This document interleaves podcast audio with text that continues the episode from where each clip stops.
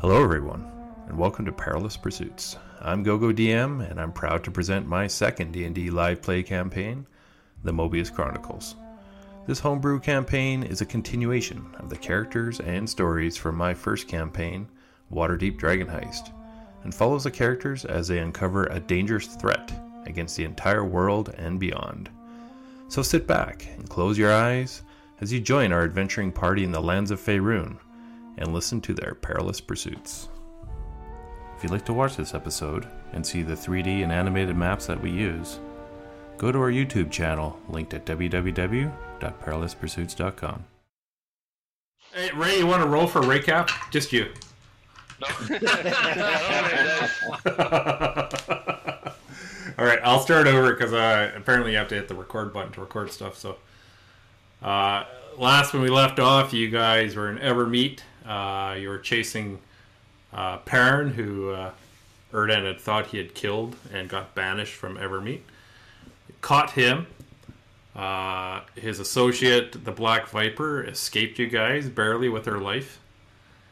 And when you guys got back into the throne room, uh, you hear booming sounds in the distance, and you see the fleet out in the harbor, uh, the Great Navy of Evermeet, blowing up and catching on fire. You're not sure how.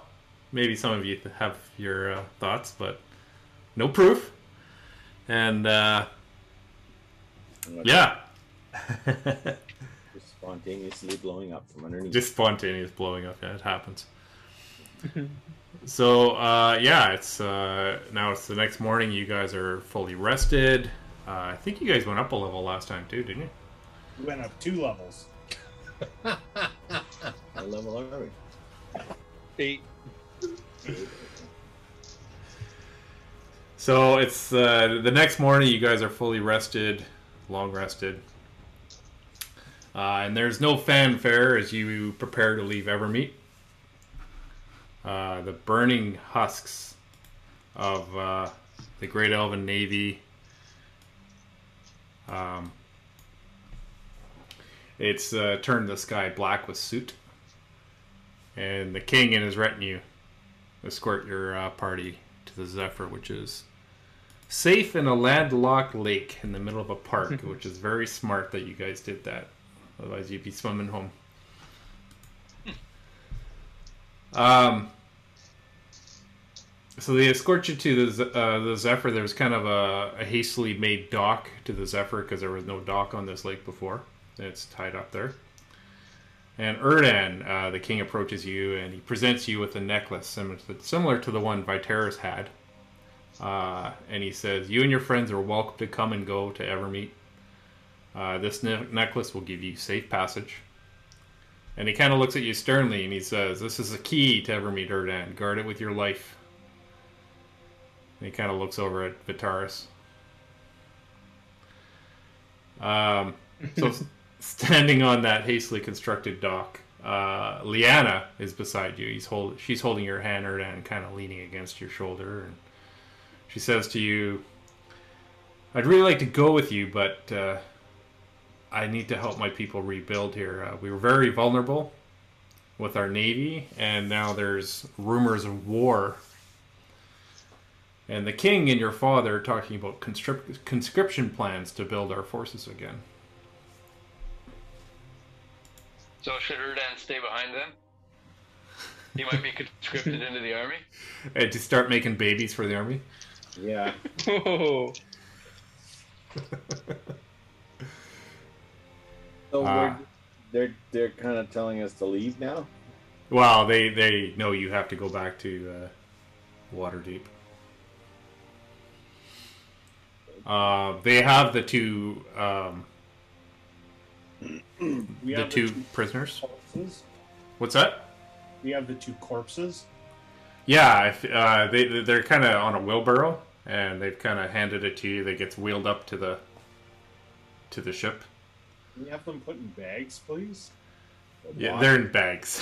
You get them in a to-go bag. like a skin one, so there's no like hair leaking or anything. yeah, no, they got the they got the Ziploc bags, double double seal, Oh, it's that, it's that double free- bagged. freezer safe. Freezer safe, yeah. Good luck.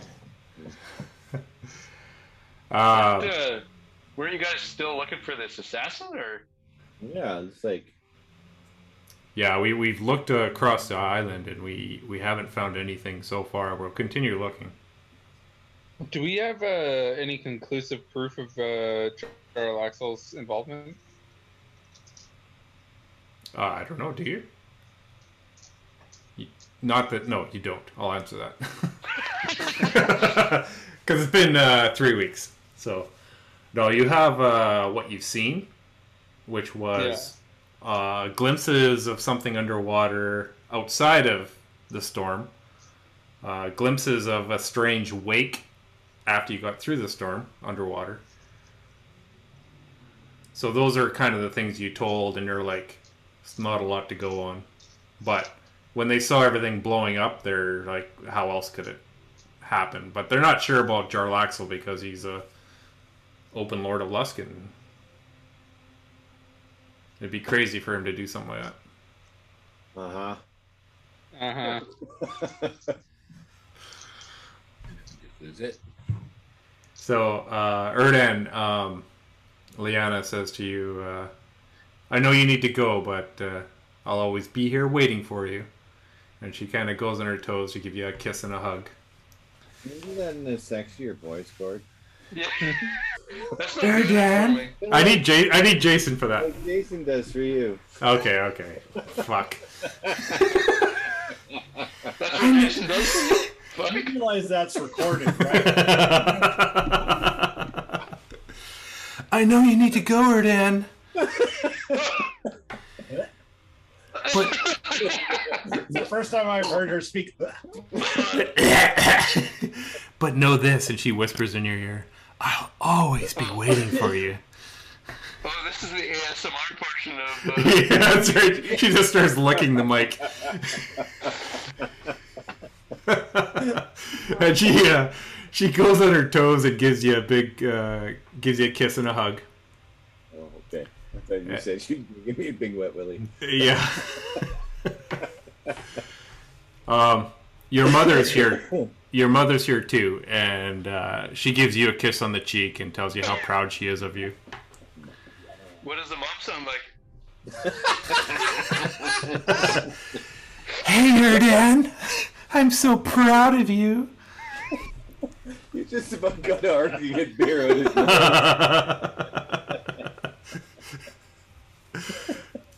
And she steps back and she moves to the side, and through the crowds of the people, a well-dressed elf comes up to you, and you recognize him as your father. And he stands before you with his face kind of looking down, and you, you notice there there might be a tear in his eye, and he, he finally looks up at you and he says, "I was a fool, my son. I should have believed you instead of following my peers. I'm." And he, he's he's awkward. It's very awkward for him. He says, "I'm I'm proud of what you've become, Erdan, and I would ask that. Uh, no, I, I would beg that you would forgive me." Uh,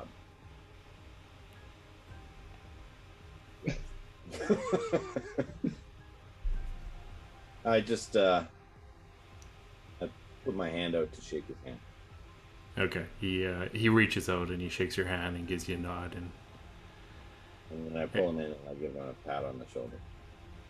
Or he, he he doesn't expect it at all. And he kind of like okay, and he kind of goes and He kind of gives you a hug, and he while you're hugging, he says, "Don't ever forget, Erdan. You are a cardinal and a prince of Evermeet. Most But importantly, Michelle Cardinal. what?" What? He says, most importantly, you are my son with whom I am very proud. And he kind of steps back.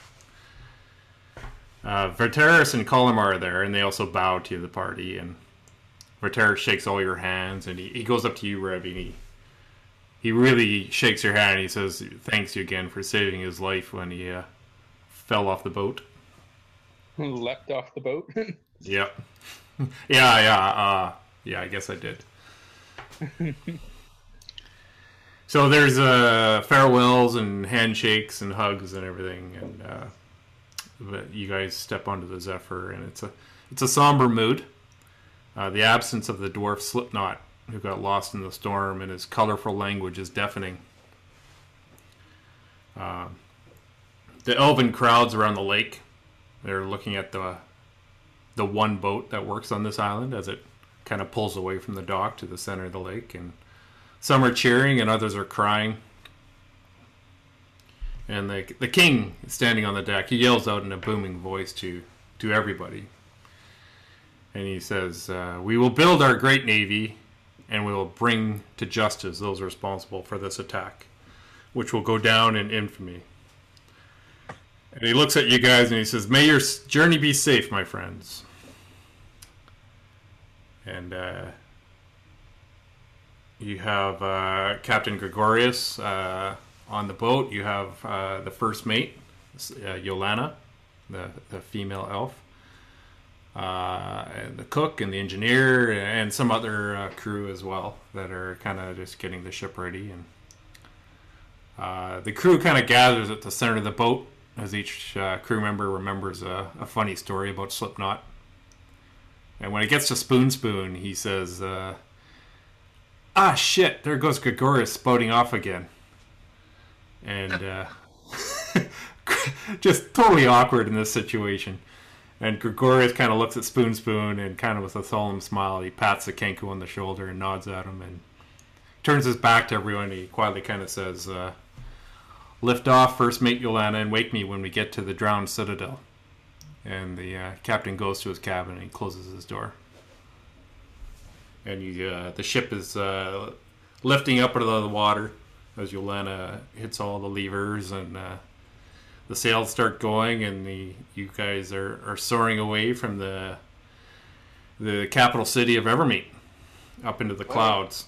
Why are we going to the drowned citadel? That doesn't sound good. Uh, Yolana says, "Oh, yeah, the drowned citadel. It, well, it's really just a, a marker out in the middle of the ocean. Uh, our we use it, and many other boots use it use it for navigation. And it's just a strange dark patch on the ocean that never seems to move. So, So it's, not like there's no. Uh, well, I guess you know, legend has it that a great citadel was there on an island thousands of years ago, but uh, it was a technological uh, and magical wonder, and was the center of great knowledge at the time. Uh, it was told that uh, they became masters of the sea, above and below, and the citadel was renowned all across the world, and and uh, the ship she kind of adjusts the course a little bit as they head towards the uh, storm and the correct direction going east. And she says uh, i've heard rumors that they've discovered an ancient forbidden magic meant only for the gods. And the old seers used to say they angered the gods led by Moradin himself and uh, the gods actually dragged the citadel to the bottom of the sea to be lost forever What did she call this place? she called it the drowned citadel Oh. doesn't sound like a pleasant place, but uh, Uh, who knows? You know, these are these are storybook child child stories that you go to sleep with, and uh, your parents kind of tell you at, at night to keep you keep you in line. It's entertaining. Do you stop at this drowned citadel and for a while, or No, it's it's it's just a marker so that we know whereabouts in the ocean we are. It's kind of a permanent marker. This dark circle. So, don't don't worry about it. It's that's not a big deal. It's just a marker on the ocean. so um, you guys are heading towards the uh, the roiling. Uh, um, you kind of pass through a barrier because it looks like blue sky and you can see the ocean forever.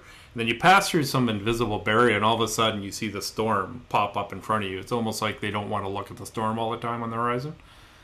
So they have this kind of a vision that looks beyond the storm. And then after you pass that barrier, the storm appears. So you're kind of outside of that, that illusionary uh, view. So you're approaching the storm, and uh, Gregor- uh, says, I hope that necklace works. And uh, as you approach, uh, a hole opens up in the clouds. And there's lightning sparking all around, and uh, it's big enough for the ship to f- fit through. And you guys uh, able to go right through the storm.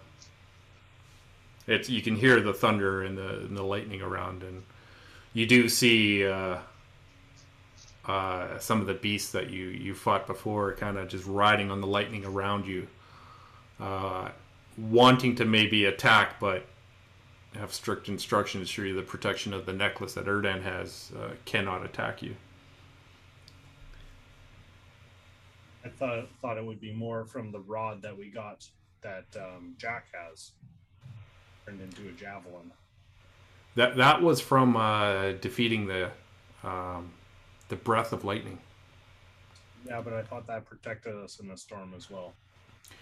Uh, no, no, you guys uh, defeated it and it turned into that, but it didn't provide any protection from the storm. It's a, the the necklaces are the only things that protect you from the storm. Did the boat take any damage from the storm last time we went through it? Yeah, it did. It took some lightning damage and stuff, and there's scars on it. But uh, the elven uh, shipwrights were, since they have nothing else to do, uh, fixed it up pretty good. Yeah, nothing else to do but fix our ship. That's right. So you had like 50 guys working on your So we ship. started working on ours, but then their ship's all lit up. We're here already. We might as well finish because we're going to be busy for a while. Yeah. So your ship is uh, it does show scars. They weren't even to paint it in time, but it's kind of cool. You know, this this was a a ship that was brand new, not a mark on it. Now it's got some battle wounds on it. But uh, It's history now. what's that? I say it has history now. It's got some history. Yeah. Good old Zephyr. got some cred. So you guys travel uh, for a few hours, and uh, the the hole just kind of keeps opening up as you move forward, and closes in behind you as you you leave, and you you, you come out through the other end of the storm, and uh, uh, you come out to kind of a, cloudy, overcast day. Um, it's kind of the middle of the day, it's still or almost almost noon. Uh, just overcast. It's uh, the ocean is below, um, and you're uh, you're heading east. Is there anything you wanted to do? Uh, uh, it's gonna. Yolanda says it'll probably be a day to get to the uh, to the drowned citadel. Okay, um, I'm when I go to my quarters, I want to cast um, Arcanist's Magic Aura on the necklace. Okay. And what does that do? Uh, uh, when you place an illusion on a creature or an object you touch so that oh you place an illusion so that uh, divination spells reveal false information about it. The target will uh, cast a spell you choose both the following effects. The effect lasts for the duration. Uh, and, uh, cast a spell on the creature or object every day for 30 days. Uh, place the same effect on it each time the illusion lasts until it is dispelled. So what I'm going to do is I'm going to cast an illusion on it so that uh, when someone casts detect magic on it, it does not appear that it's magical. Because it's an illusion. It uh, it says here uh, false aura. You charge the uh, you change the way the target appears to spells and magical effects such as detect magic. Oh, okay. So it takes 30 days of every day of doing that? Yeah, Okay. Yeah, no But problem. So, after 24 hours when I cast it. oh, so this is something you just do once a day. Well, I do it once a day for for 30 days. Every Uh, 29 days when he's sleeping, I'd cast Dispel Magic on it. you should have done that in the middle of the storm. No, it's not. It's not a ritual spell, Okay. but it's part of my. I have it. And and I'll assume that you're doing this every day. You know, I'm not going to make you re- remember to do it every day. Uh, That's a very niche, specific spell. At the end of the day, Yeah. So after 30 days, it permanently won't show as a magical item. Thank Need that. Correct. Yeah. He has to cast it every day for 30 days, and then it will be permanent. Yeah. And does that take up a spell slot? Yeah, it's a second level spell slot, so I'm gonna cast it at the end of the day every day, and then it'll last for 20. Okay, well, if it takes up a spell slot, I'm going to ask you to remember then. Because uh, I want to make sure you uh, use that spell slot. It's it's part of my uh, evening ritual before I go to bed.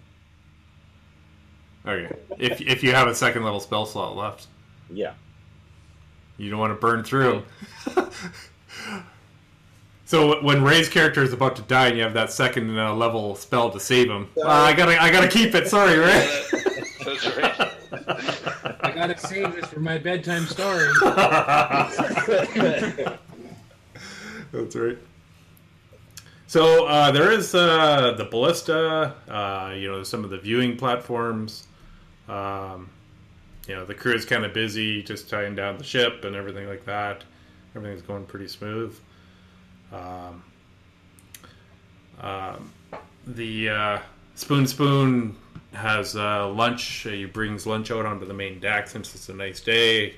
They, they have some planks they kind of put on some barrels and and you guys are eating out there uh, in in the day.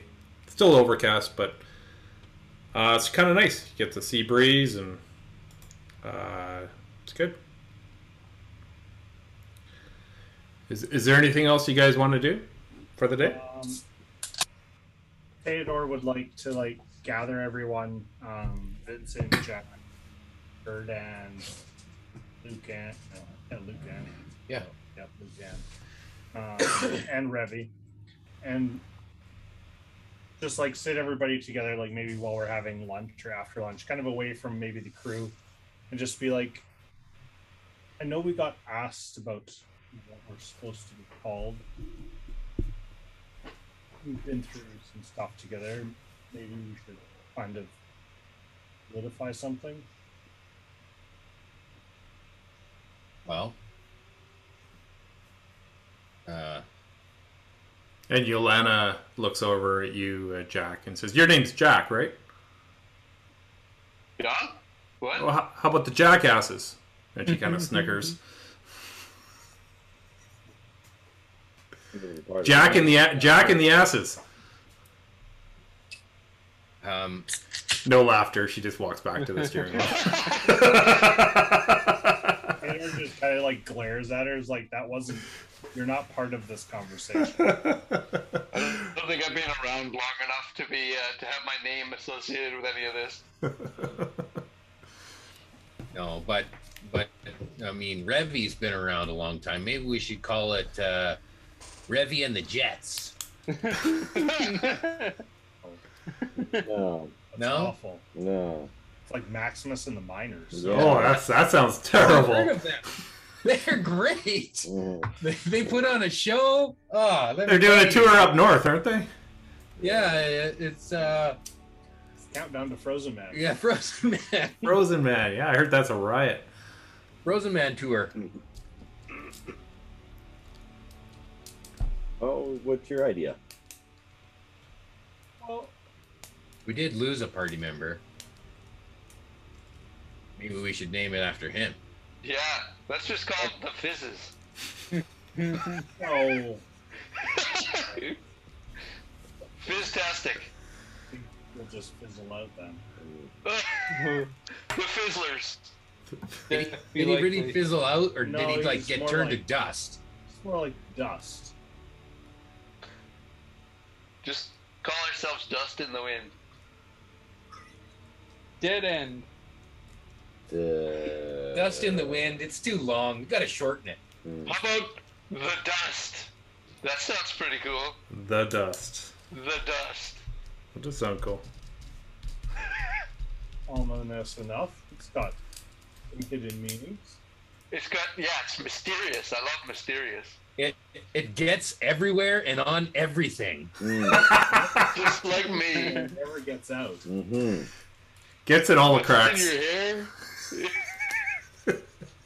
Jack off. Uh, I think we got to think about this a little harder. No, I like the dust. Lucan votes the dust. Collateral damage. I mean, that's what happens. That's not Does good anybody want a branding. higher collateral damage? Technically, that would be a better name for us. we seem to hurt each other more than anybody else. I'm okay with the dust. F- frenemies?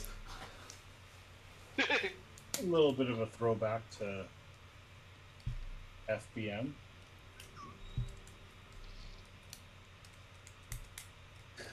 You know, FBM. Is about the Magnificent. Oh yeah.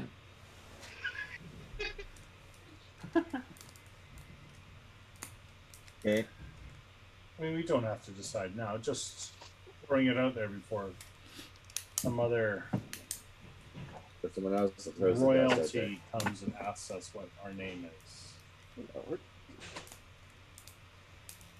Yeah, we wouldn't want to be the ass jacks.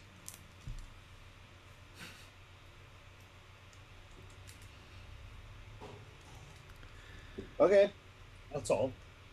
Um, Well, someone else.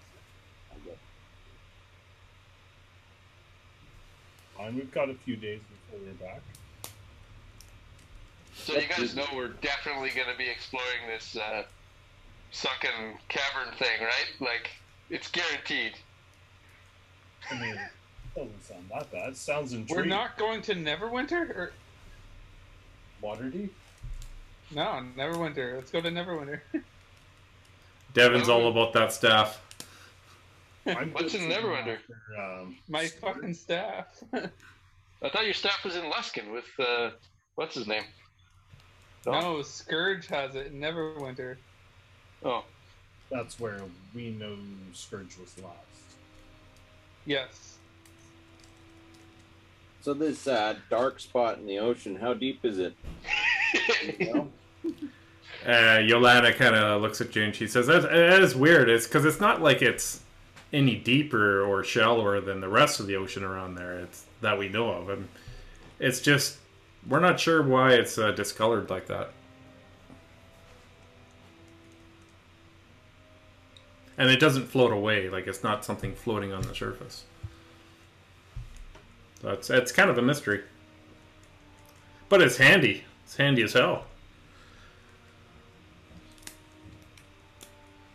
In these stories that uh, that get told about the drowned citadel, is it like people never come back from there, or big monsters, or Oh, the story is just that the gods were angered with the uh, the forbidden magic that they were uh, uh, trying to learn and master, Mhm. and so Moradin gathered the other gods and dragged the entire uh, island citadel to the bottom of the sea. has anyone ever been there and come back, lived to tell the tale? Not that I know of. I, for one, wouldn't mind having the power of the gods at my disposal. So we should go to the Temple of Moradin Yeah. and make sure he's on our side. I already have. gods mean nothing to I me. already have the power of the gods at my disposal. Only god that matters. How about, uh, we're a couple days from there. Can you do, like, an, some kind of augury or something to figure out if there's something useful down there for us? Are you asking Yolanda that? No, Erdan. Well, well, anyone. Does anyone have some kind of divination or something they could use? Augury. Isn't that a druid thing? No. No. Like that's. mm, You need components for it. Yeah, I don't have the components for it. And Yolanda says this, we'll probably come up on it tomorrow afternoon, around noon, and then we'll uh, we got to adjust our course a little bit uh, to head straight to uh, Waterdeep. We passed it on the way out, but it was nighttime. We just assumed everyone knew about it. It's All right. Well, let's continue on. All right. Well, the day uh, continues, and uh, you know they, they drop the the boat a little bit. If you uh, a couple of fishing lines go over the edge, if you guys want to try some fishing, you can. Yeah. Fishing Yes. mini game. Yeah. Uh, you could roll a animal handling. See if, Come if in. anyone catches a fish. Six. A six. Anyone who wants to fish can uh, roll a d20. Animal handling. Got handling. a seven. A seven. Yeah. You guys are. Uh, you got you guys are not getting any bites. We're getting slowly better though. Six, seven. I got eight. Uh, Spoon Spoon rolled an 18, so he's just yanking fish in for dinner. Pulls up some nice uh, tuna. Uh, so uh, it's getting into evening, and uh, you guys sit down for dinner. Spoon Spoon has uh, created his great fish feast. Uh, he threw out some crab drops too, so you have some uh, some nice fresh crab that he's cooked.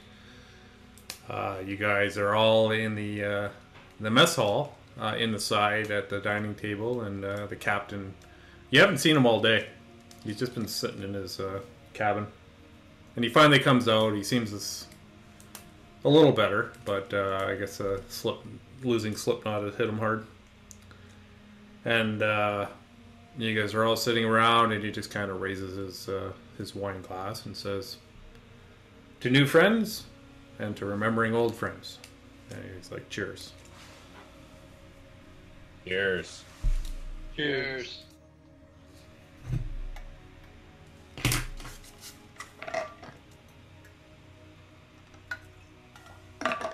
Um, and he asks Y- Yolanda, how goes it? And uh, he says, Yolanda's like, it's good. We should uh, we should hit the Drowned Citadel tomorrow afternoon around lunchtime, and then we'll uh, adjust our course. And he, she gives the bearing. Uh, and he's like, good. Yeah, we we're making good time. Uh, and he kind of looks it over at you guys, and he says, well, that was quite the uh, adventure. Uh, thank you for uh, suggesting putting the ship in the lake. Uh, you know, she's been through a lot, but uh, I would hate to lose her.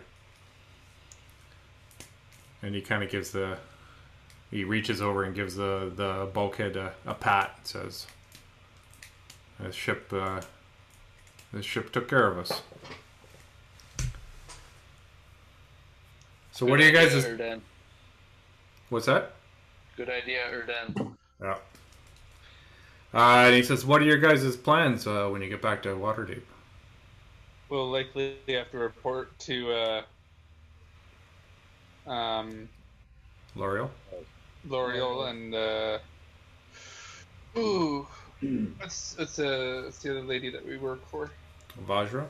Vajra. Uh, we'll likely have to report to Laeral and Vajra on uh, what happened.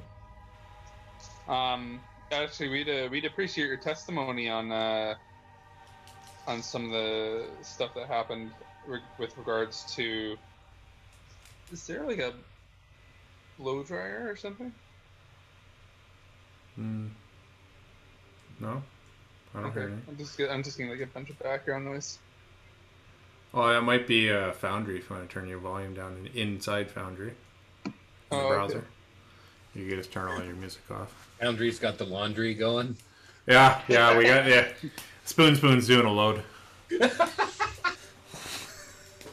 of laundry art.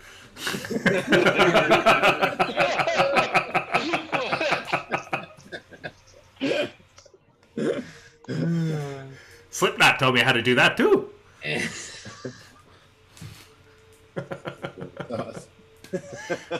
Doesn't work well with feathers though.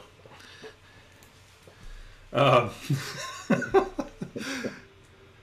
uh, so, so you guys kind of have a mild night and uh, you had a few drinks. Um, you guys kind of can stay up and uh, or go to bed. Any anybody want to do anything or uh, call it a night? Cast, uh, What? Nighttime prayers. I'm gonna do my night nighttime prayers and cast my nighttime spell. Okay, so I'm marking a necklace. Day one. A one. One check. Uh, can I investigate the ship for stowaways? Yeah, roll an investigation Oh, I'll totally do that with you, Revenant. with advantage. Go away. Smart. Uh, sixteen. Okay. Um, you're kind of moving around, and uh, on the lower deck there is a small closet door. Yeah. You hear a slight shifting sound behind it. I pull out my staff and I rip open the door. Uh, you rip open the door and you hear this scream as uh, Tansak, the small male gnome, uh, he's kind of cuddled up in a little tiny bed in this closet with he's got this small no- gnome with glasses. He takes care of the boat and he screams, "Ah! Don't hurt me!" Uh, I explained I explained to him that I was not aware that this was a bedroom. Ah, this is I was uh, checking for stowaways. ah, no, no stowaways on my ship. Uh, is anybody Tan- Tansak would know. check on the bodies? Did we forget the bodies? No, the bodies were put in the store uh, storage down below. That stupid bed. Yeah. Can you cast Spare the Dying? Bodies. What would that? What bodies are these, by the way? These are the two uh, drow that About, were uh, caught. Oh, right. about gentle, gentle decompose or whatever. Cast that. Gentle Repose? Gentle repose. Yeah. Uh, the the, the elves the elves did that before you left. Yeah, I mean they're sealed in for freshness. Okay, Yeah. good. The That's elven for ten days. Uh, uh, Double Ziploc holds could- it. Is I that, could- that I sweet cast. body freshness. I could speak the dead. Can you? Yeah. elven cleric did the Ask them. gentle repose. Ask them something. Is Perfect. You should ask them.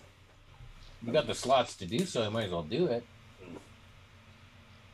You want to ask them. I don't know if they're going to give up any information though, right? You have to like pretend you're someone who they might talk to. And then they might give up information. They didn't see me. Oh, the afterlife is. I'll just taunt them a little bit. They maybe uh, might be willing to have you resurrect Yeah, Yeah. or or if you were to give me the right information. right, or we could do some of your bidding having- and get revenge for you. Tell us who killed you. Yeah. Well, they're probably having a hell of a time. All right, ask him. You only get one shot at this thing. There's two bodies. You got two slots. Well, I- yeah, several days. Uh,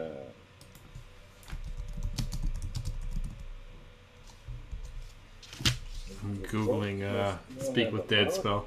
Does the corpse? Do the corpses still have mouths? Oh yeah, they're fully intact. What do you want those for? Uh, actually, one is actually kind of messed up because there was a fireball spell implanted in him, like a delayed fireball spell. So he's in pieces. But the other one is fully intact.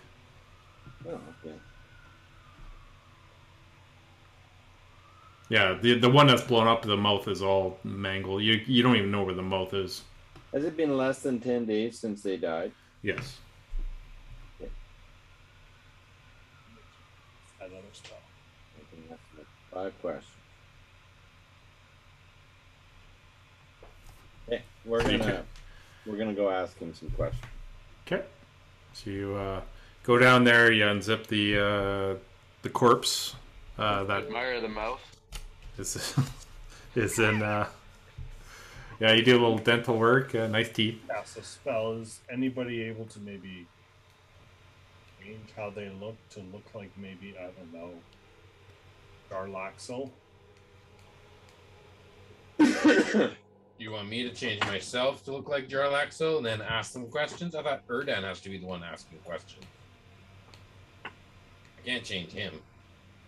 No, but if you were there, Oh, to be like beside him? yeah. Vouch for him. Does it. Do they get sight when they. The corpse is under our no compulsion to offer a truthful answer. Unless But if their you look Jarlaxle was there, they would probably be willing to. Or maybe we're... So we're gonna cast a spell. Okay, uh, you uh, cast a spell on it, and uh, you see the chest taking a breath. It kind of rises up. You hear the.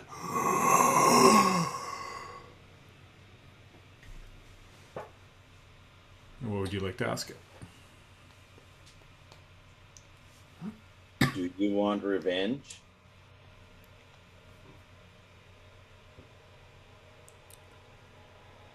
Revenge was not the mission.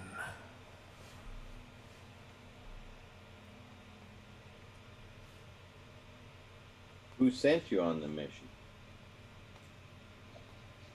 And he looks over beside you. He did. Who's beside me? Jarlaxle? You can dress as Jarlaxle. Why?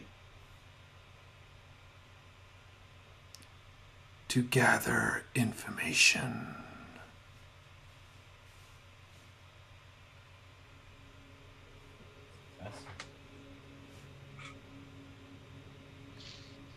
Why did Luke or why did Jarlaxle want to destroy the fleet?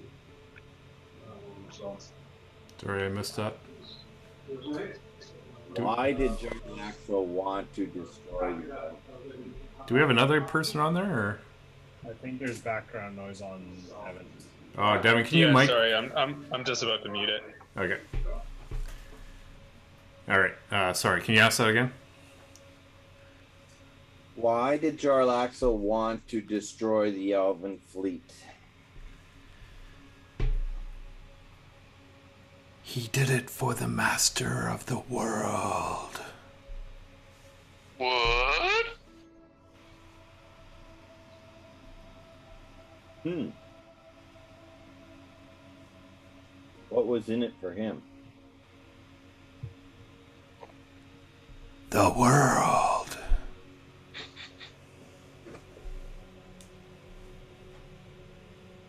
Five? No, I thought that was four. That was five. And you just see the last uh, br- uh, air just kind of collapse the chest. Okay. Well, that was useful. That was a good idea. Hold on. now we know we're up against something even bigger than Jarl Axel. Well, Hey, you guys want to get any photos while I'm still dressed as Jarlaxle?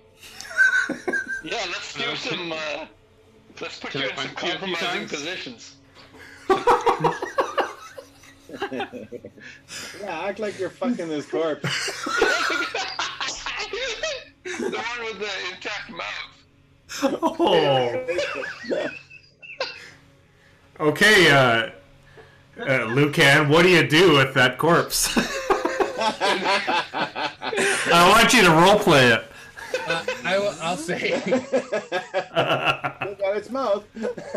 are you are you a priest or a cleric? Oh man. I should have got him to say something like "ooh" at the end.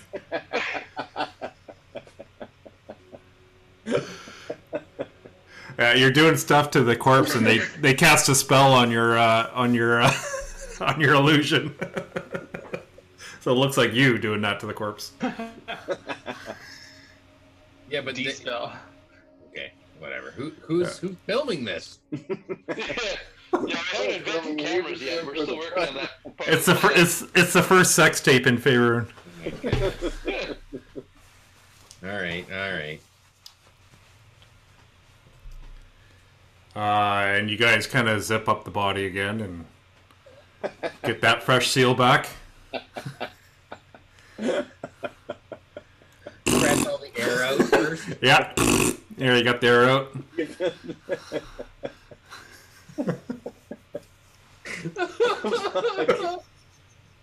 Just what that would smell like. This corpse has been sit- Uh, gentle repose is uh, taking care of it. Oh yeah. Nice and fresh. Yeah. Um, nice and if fresh. there's some time uh, this evening or while we've been on the ship for a day, Mhm. uh, I'd like to, uh, you know, talk with uh, Fizzbot, the fine familiar, the um, pseudo dragon, Oh, sure, yeah. and um, maybe I could teach him some tricks. you know, like maybe he can uh, jump over the stick and roll over, maybe uh, beg, uh, blow fireball, you know, something like that. I You have ready? existed for thousands of years. This is the meaning. I will not do it. Um, well, as as the spell says, he can cast spells. Like I can cast spells through him. Yeah. All he has to do is touch. So um, maybe we'll try something like uh, I don't know, hold person. Fizzbot's up for that. That sounds like fun. No, it sounds like fun though. Sneaking into somebody's bedroom or something and paralyzing them. So it has to be a touch spell. Like I don't have any healing. It's someone who has to go to the bathroom real bad, and you paralyze them just before they go to the bathroom. Yes. Yeah. Um, I don't. Never touched. Can it be self? Or no? I don't know. I just want to see if I can. Uh... Yeah, you could do. You could if you want to paralyze yourself. I'll let you. No, no, no. I'm. What I mean is, can I choose a spell that is uh, targeted self? But why don't we do like a feather fall or something like that? So Fizzbutt, go and touch Eodar, and But, uh, uh, cast feather fall on him. Featherfall isn't a touch, though. Well, I don't have any touch spells. I don't know. Well, that is your failure, not mine. Okay, invisibility. Go and I think touch. it- I think it is.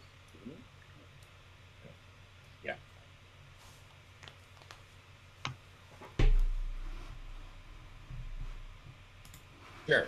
Let's do invisibility. If that works, let's do that. It's Enlarge Reduce. No, no, it's We don't have that one. So, do you do it, Fizz? Yeah, This- so Fizz will what? Sneak up to the the first mate that's behind the wheel and turn her invisible. Oh, not Theodore. You're doing it to the first mate. Oh, is it? Did he say Theodore? yeah. oh, well, whatever he said. Yeah, he's sure. But that that actually would make perfect sense for Fizz to do something like that. But okay. So if I cast it, then Fizz can do it. Like yeah. it's So I not have like to coordinate. I gotta be in position while you cast. I think, right? right. But you go get up close to it, or Okay. him, or it, or them. So you're close to you. you the pseudo dragon walks up to you, Theodore, and uh, Oh no, see- I like prowls up behind it, or totally Oh. doesn't know he's there. Yeah. yeah, Theodore, you, you know this dragon sneaking up on behind you, but you're you're just being nice, pretending Oh, you well, I don't know. I could cast invisibility on the pseudo dragon. I'm making a stealth check. All right. Uh, he has. Uh, Jason has the the card. I so- rolled a 15. Oh, you need the card, or do you have it, Ray? Uh, I don't know what the bonus is. I just rolled a 15. I'm sure it's pretty high. We'll say it's flat bonuses. Okay. So Taylor might see that 15. Perception, passive perception. 14. Okay. Okay, So- but so- I could. Uh, I'm trying to get my words in edgewise here with you guys talking back and forth. and I cast I cast invisibility on the pseudo dragon, Okay. and then he's invisible while he creeps up to someone. Okay. And then when I cast invisibility again, it'll drop on the first person but go on the second. Okay. You could sneak up invisibly. And So- then and then when you when I cast invisibility again, you could just cast invisibility on their pants. Not not On an object. Uh, I, I don't know if that's going to happen. I think the whole person would uh, go invisible, not just their pants. Not the person home. Okay. But I like how you're thinking. Yeah. Unless the pants were magic pants. If they were like a mimic, it would work because they're. Yeah. So we need to get some mimic pants and give them to somebody, and then it would count as a creature that you touch. I'm writing this down. I'm writing this down. Mimic, pants. Yeah. Well, what about those pants that are magical? Yum, that yum, heal yum. themselves? Hmm. We gotta get some mimic pants and give them to Jarlaxle. He likes magic objects. A well-behaving mimic pants could be really good. Mm-hmm. That's twice as much if you take the fangs off it. Toothless mimic. Plot action. pants. Anyway, I spent some time uh, learning about uh, which spells I can actually cast through this thing, and and Yeah. Yeah, uh, you, you sneak up on Teodar. Teodar, all of a sudden, you find yourself invisible, and then you're not invisible, and you know stuff's happening. People are uh, just weird spells are being happening all around you. yeah, you totally uh, start to get to know how this works, figuring it out how this familiar works. okay, I'll probably burn all my second level spells trying trying this out. Okay. Yeah, and you can just describe what happens. Oh, we went through it. I'm, I'm happy Okay, with that. so it all it all happens, and you you start. spell slots. I've burned three second level spells. Okay, so you you kind of figure out how this works now. You're getting the hang of it, feeling more comfortable with it. It's almost like you're attuning to it. Uh, so it's getting a little bit later in the night. Uh, you guys going to bed? Yeah. Okay. Is there going to be a watch at all? Uh, Uh, Jack Theodore won't bother. stay up a bit. Okay. Just kind of like sit out on the deck and be quiet. Just look out at the night sky. All right. I will do my uh, ritual casting every night. Second time in a row. Unless it's the same night. Same night or what? No. Okay. That's number two. Okay. Um, you're on the deck, uh, Teodar. You're just kind of watching, and uh, a person in a cloak. You're leaning over the rail, and a person in a cloak leans up against the rail beside you. The face is hidden from the hood.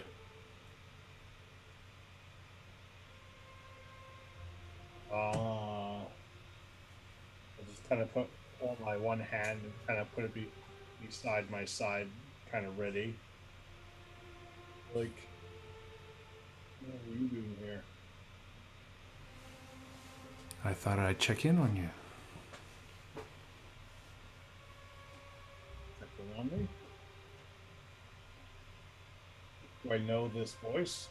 You recognize it as your queen. I'll just kind of like put my hand to my side and kind of like bow my head in a bit of reverence. And like, I didn't expect um, your presence tonight. It's a beautiful night. And you guys see stars just uh, filling the sky, twinkling. And she says, I don't get to see this much. Um, kind of nice. A little nicer than where I grew up. don't see why you'd like to stay here longer. Things are happening, Teodar. Things are. It's hard to see, but something's happening. But I've talked to the other gods. They feel it, but nobody can see it.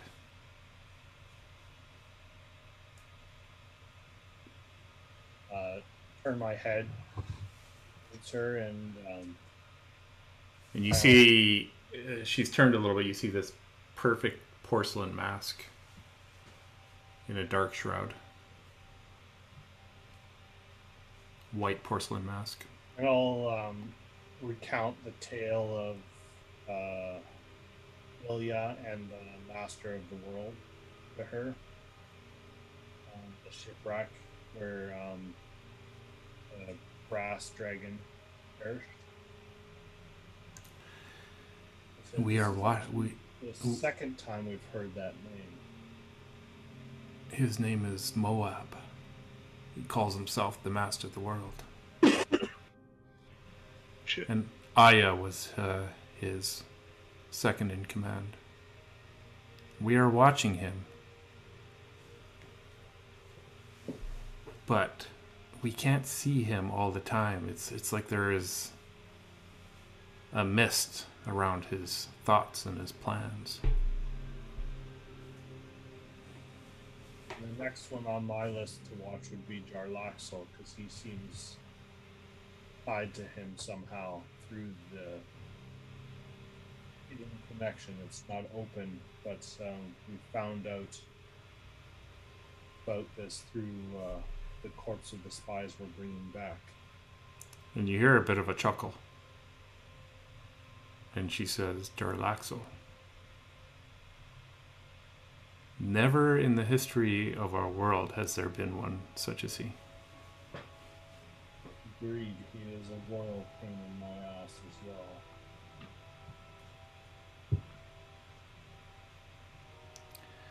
Every Uh, chance and the blessing, I would love to end that man's life. and as you say that, um, you kind of turn to, to look at her to say that, and there's nobody there. Kind of like grab my necklace and kind of like bow my head and And Yol- Yolana is up on the steering wheel, and she's kind of looking at you like, Who are you talking to?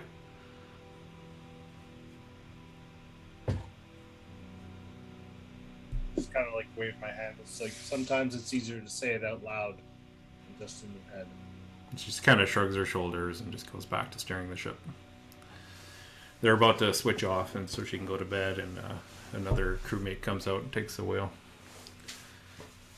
At that point, it's probably halfway through the night. I'll go down and uh, kind of sit in the cot and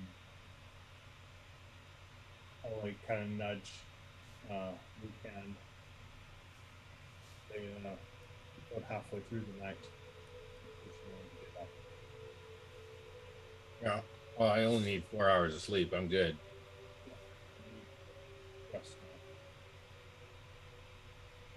All right, Erdan, you gonna watch with me? Sure. I mean, elves gotta stick together. Mhm. I just won't go into the prow of the boat and look over the edge. That's where you're going? No, Oh. What you're not gonna do. oh, okay. not what I'm gonna do. Okay. What are you going to do? Uh, I'll I'll go and uh, hang around the uh, the, the you know the uh, By you, uh, by the the uh, the crew member, yeah the red shirt. Yeah. Okay. Uh, uh, the red shirt. um, I, as I come on deck, I'm gonna tie myself off to a rope, Okay. and then, and then I'll go towards the edge of the boat and have a look down, have a look around. Yeah, you uh you just see a sea of stars below you. It's so bizarre. It's like you're upside down. Is it like a reflection? and you look at it and it starts to ripple a bit, and you do notice it's uh, the ocean is almost eerily calm, and it's reflecting all the stars above. It almost looks like you're floating in space. Cool. You're, you're probably a thousand feet up, but it's uh, it's beautiful. There is a moon out too, uh, and it's kind of shining a pale light all, all over the place, and you can kind of just see the horizon all the way around. I, I take out from my pocket, I take out a little moonstone Mhm. and I stare into the moonstone to see the reflection of the moon. Uh, roll a perception. First roll of the night. Okay. Oh, yeah. I've got uh 18. 18. Uh, you're kind of studying the moonstone stone, and you hear this.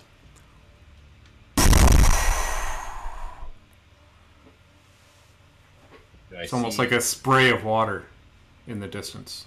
Do I see an elephant? Uh, you look over the you look over the edge, and you see uh, a, like a large whale tail just breaching the water and Oh. dipping down. For a second there, I thought it was going to be a loxodon.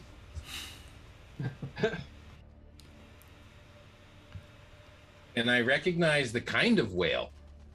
Uh, you could roll a intelligence or history check. Intelligence or history? Uh, okay, I got 25. Yeah, you uh, you you know this to be a gray whale. You've seen these before uh, in your travels and uh, on ships. You could pick them out just the shape, just from the shape of the uh, the dorsal fin, the tail, Cool. and you could just see it breaching every once in a while, swimming further away from you guys it in the distance. Same direction as us, or It's heading north. And do I know if this kind of whale is a solitude animal or if it swims in pods? Uh, it depends on the type of the year, if it's a male or a female. If um, it, it would ha- maybe have a calf if it was a female, but normally they kind of go uh, solitary, I don't see a calf, just the one tail. just the one tail. All right. And uh, that's pretty much it. Uh, the the rest of the night goes by, and uh, you don't uh, notice anything else except just uh, the beautiful scenery. I go back to Erdan and I say, Erdan, let me tell you about this tale. Mm, Um, okay. Ardan wants to um, cast detect magic on and uh, inspect the dead bodies. Okay. Um, you go down to the hold and unzip both of them and cast detect magic. Um, you don't detect anything on them. They, they these have been stripped. If they did have anything on them, they would have been stripped off. Don't Um, they have gentle repose on them though? yeah, you you would detect the the magical aura of gentle repose. Like necromancy?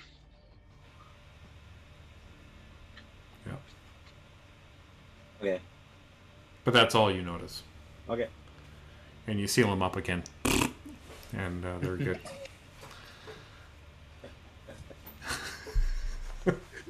I open them and then seal them up again.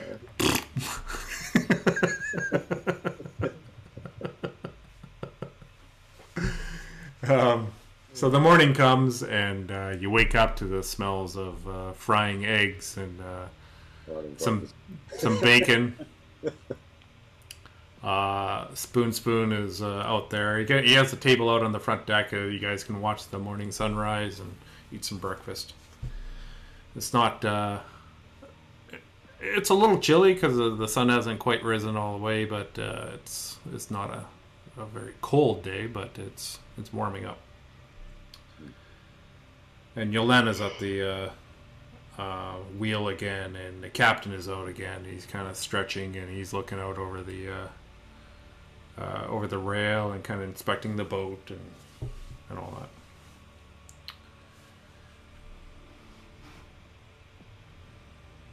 Um,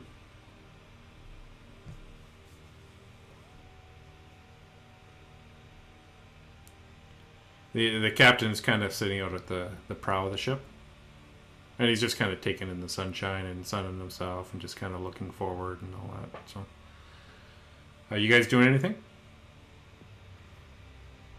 Can I uh can I use my wand of magic detection on the crew?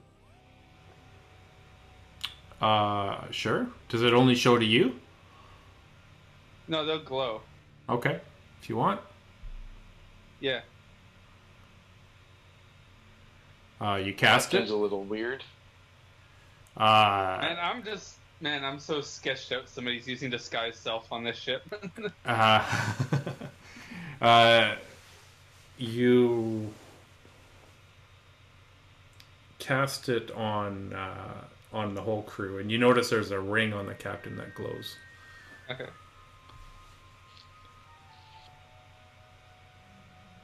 Okay, that's all. Yeah. Let's see if he notices it glowing. With magic. Uh, the captain is kind of just, you know, leaning on. He looks down at his hand. He sees a glowing glow on his ring. He kind of turns around and looks at you guys. It would I give him a only, little wave. It would only glow to Revenant. yeah, the detect magic. Oh, would is- it? Yeah, Yeah. It's, Oh, okay. Oh. Then he he wouldn't know then. Okay. Okay. but he will learn the school of magic. He'll know what kind of magic it is. Uh, okay. Let me uh, just look that up. The worst question to ask a DM. what school is it? School of Hard Knocks. All the captain on there shit's out that I want so much. School of medium wraps. Aw. Uh, this is transmutation. School of transmutation. Okay. Uh, Yolana velocity. uh, speaks up to you, Jack. And she, uh, it's getting a little bit towards noon, and she goes, "There it is." And she points Take out. in. She she points out a little bit uh, left of where the prow is. A little bit How far on the can we dive side. this ship into the water? Uh, we can land on the water. Yeah, but if we want to just like speed this up, we could just plunge straight in, right? Yeah, we could we could just do that and then you know die.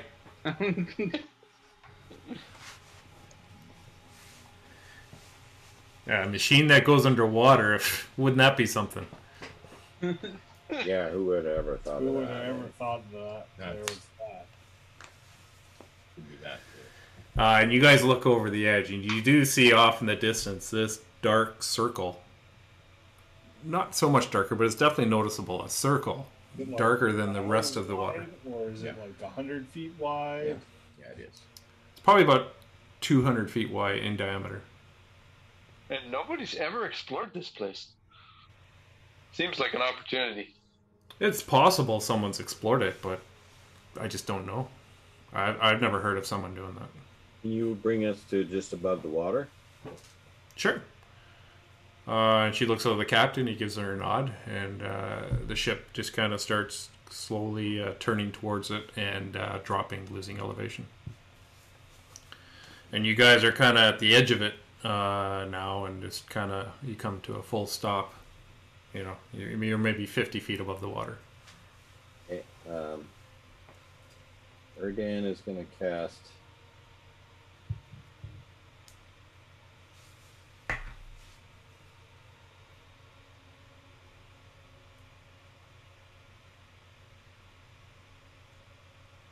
He just had a sleep, so if we're just hovering above it, Mm-hmm. um, uh, Theodore will kind of close his eyes, and you'll see a couple of his feathers on his tattoo light up a bit, and I'll cast Divine Sense to see if there's any strong evil registers on your senses, like noxious odors. Um, I'm aware to detect such forces until the end of my next turn, within 60 feet of me. Okay. Uh, any you know the type, which is celestial fiend or undead. In the radius. Uh, so that'd be 10 feet underwater because you're 50 feet. Well, you're not. They'll bring it down to the water for if you're telling her you're doing this. Uh, Uh, you don't detect anything, and you guys have landed on the edge of this dark spot. Yeah. And it's it's weird. It's like this this line in the water that kind of curls around into the circle. But you don't detect anything. Erdan is going to cast Arcane Eye. Okay. What does that do? Arcane Eye, you uh, mentally okay. Uh, you create an invisible magical eye within range, uh, thirty feet, uh, hovering in the air for the duration. You mentally receive visual information from the eye, which has normal vision and dark vision out to thirty feet. The eye can look in every direction. Uh, as an action, you can move the eye up to thirty feet in any direction. This is there is no limit to how far away from you the eye can move, but it can't enter another plane of existence. A solid barrier blocks the eye movement, uh, eye's movement, uh, but the eye can pass through an opening as small as one inch in diameter. So I'm going to take this eye and I'm going to go down into the water Okay. and just keep moving it straight down. And it lasts for an hour, so I think I could move it pretty far. What's the speed? feet, Seconds. Yeah, The speed is 30 30, feet. 30 feet? 30 feet per six seconds. Yeah, And, and, and then for one hour. for one hour. Yeah. Okay. Yeah, you could probably make it right to the bottom of the ocean with that. Yeah. Um, so it goes down into this water and it's dark, but you have dark vision, so you can kind of see about 30 feet in front of you. You can actually do this. Yeah. Yeah, I can I can spiral it You can Spiral. So you can kind of get a, a Yeah. view around. And Uh, you see some fish. Um, directly. uh, an octopus kind of approaches the eye and then darts away and shoots out some ink. well, it's invisible. Oh, it's invisible. Okay. So you do see like an octopus kind of swimming by. You see a few fish. Um, it's in the it's in the middle of the ocean, so there's not really a lot of reef or fish like that would hang around a reef. So uh, probably about twenty minutes. Um, you start to see this um, vertical piece of stone.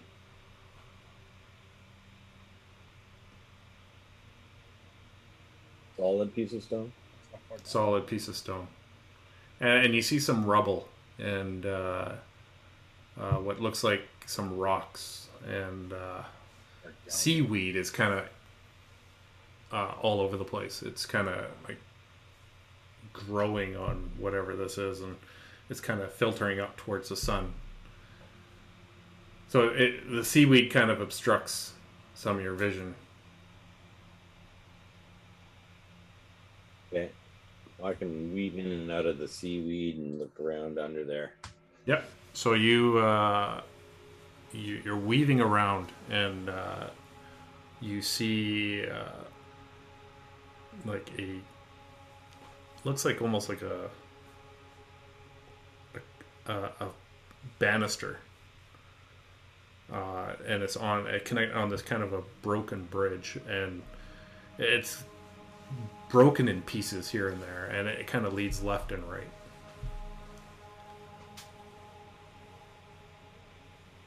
This bridge. I'm just gonna follow the bridge to uh, see if I find any landmarks or any kind of um, monuments or anything. Uh, so you you go to the, the right or left? Um, Away from the broken part, or tw- like across the broken part. away from the broken part. Well, the broken part's kind of in the middle. It's a portion of the bridge that's kind of broken apart, but the bridge still goes left and right. Okay, well, I'll go right then. Okay.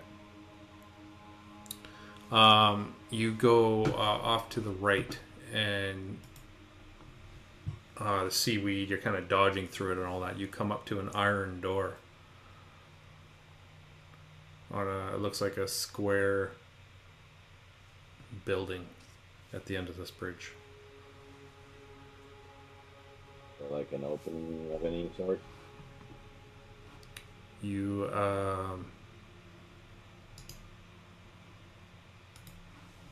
you don't see anything. Uh, it looks like a solid iron door. Any inscriptions on the door? That you can see it's covered in slime and sludge, and it's it's you know there's broken stones and all that, but it's not. There's no opening at all. And How big is this door? Uh, it's a regular sized Man man man door. Yeah. Okay. Uh, I'll just keep exploring, keep searching. If I can find, like, I'm just looking for any kind of inscriptions that say, like, monuments or anything like that that tell me kind of Yeah. Roll an investigation then.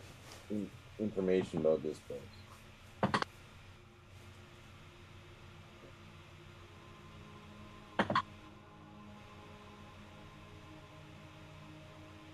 Uh, 19. 19. Uh, you see here and there like a, a, a, kind of a hieroglyphic, kind of a strange pattern um, that you don't recognize. A language I can't comprehend. Yeah. Uh, you don't know if it's art or if it's magical or if it's a language. That's hard to tell. Okay, well, I'm going to. I over the side of the bridge, it, it goes down to a lower uh, kind of open area below. Draw what you see.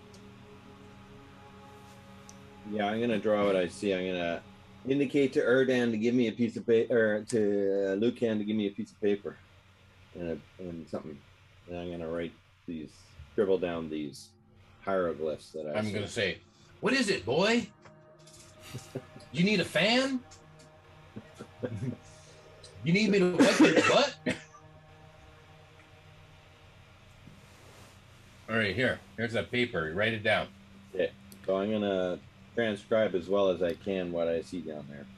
Okay, you you see uh, a shadow of something round with tentacles on it, um, and then your vision gets blinding white, and uh, you're looking at Lucan.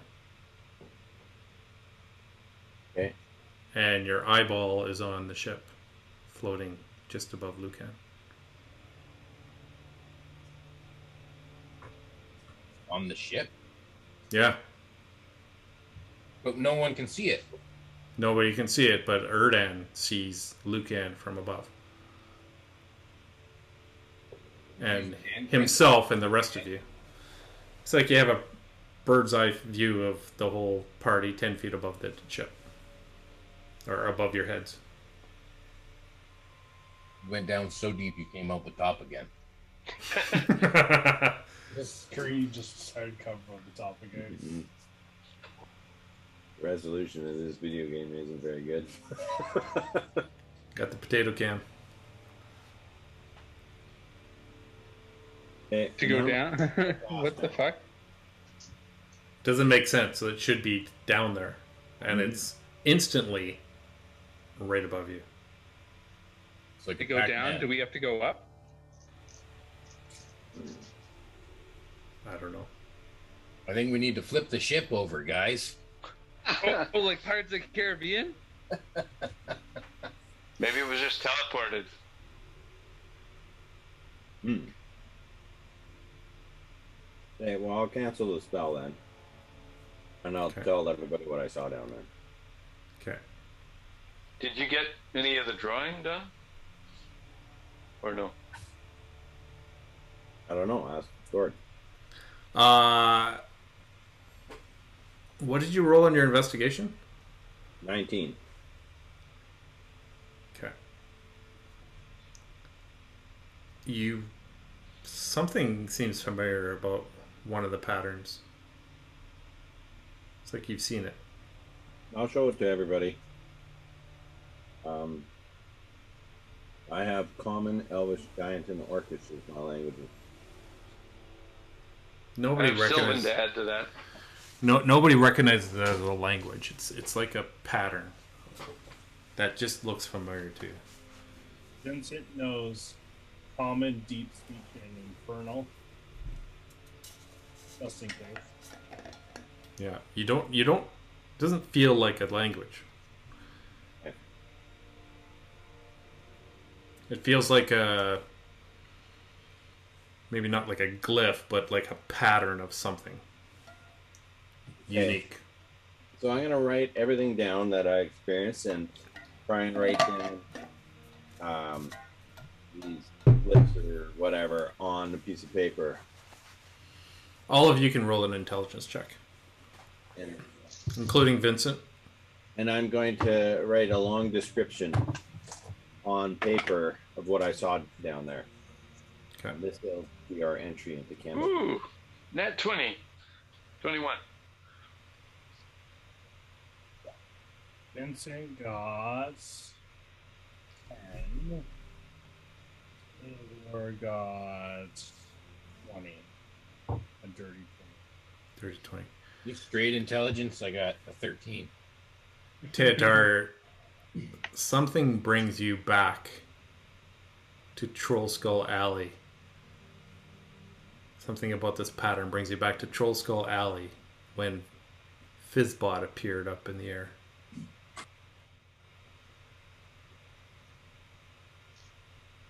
like I remember this. This was this was in the air when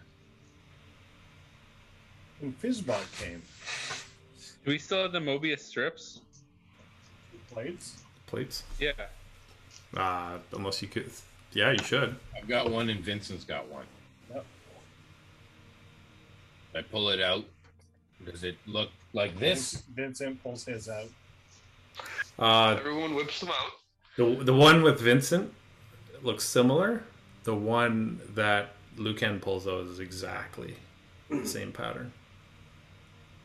Are, are they the same size or is mine bigger? They're exactly the same size, but they have Yours is different. a bit.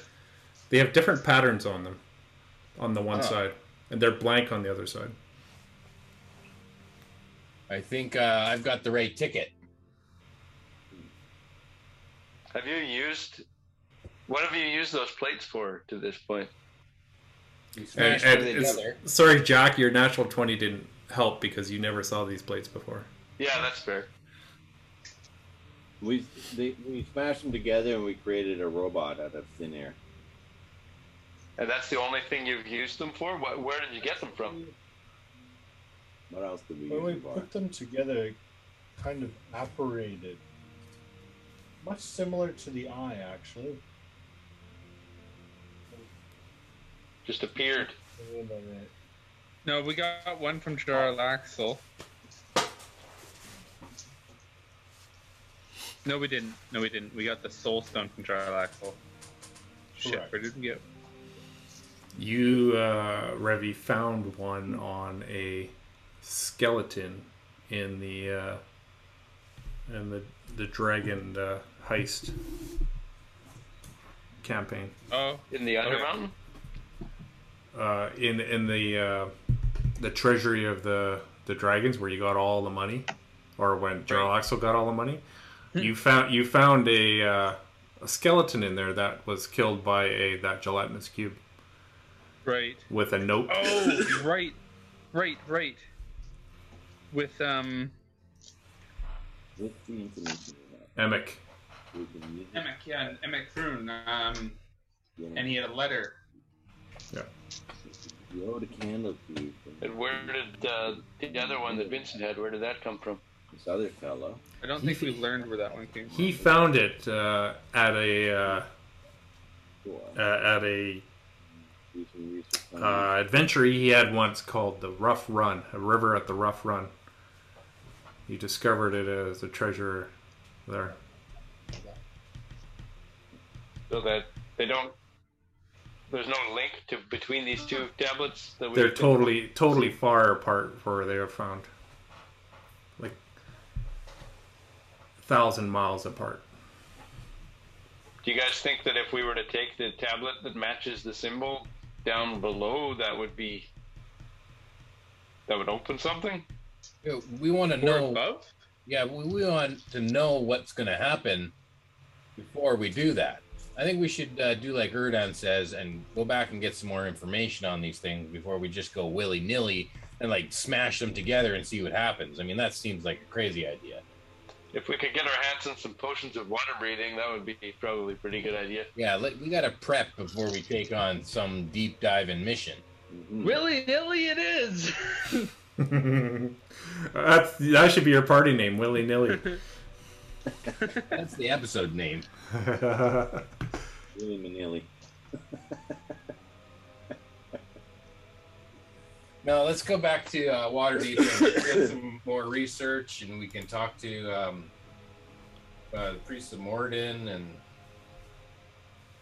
Have you guys ever attempted to get these plates um, identified in some way, like in a historic record? No. No. keep is below Baldur's Gate. Can I take the plate and hold it up to the sky and Water. shout open? Yeah. Uh, when you do that, nothing happens. Okay. I speak friend and enter.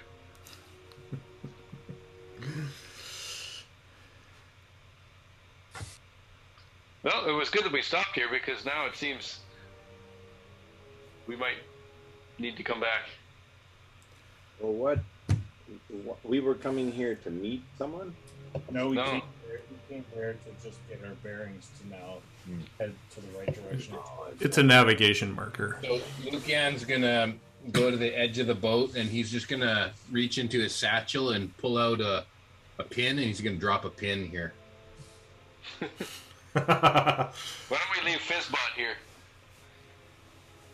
And can we find him again? Meh. I mean, he can sink to the bottom and stay here, Yeah. and then I could command him to return to 50 feet above the water every day at noon. You could And just resummon him if you needed to.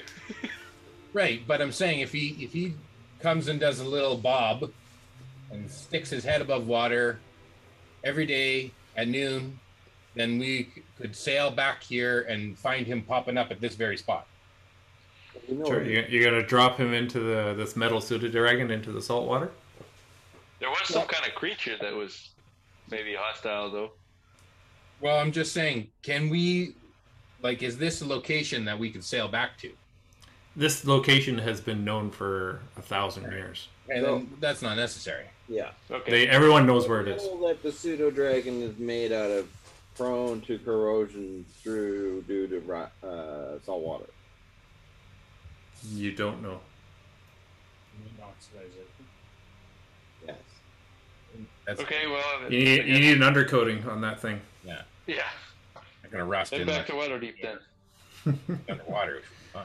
Uh, so the captain's looking at all you guys. Are are we off?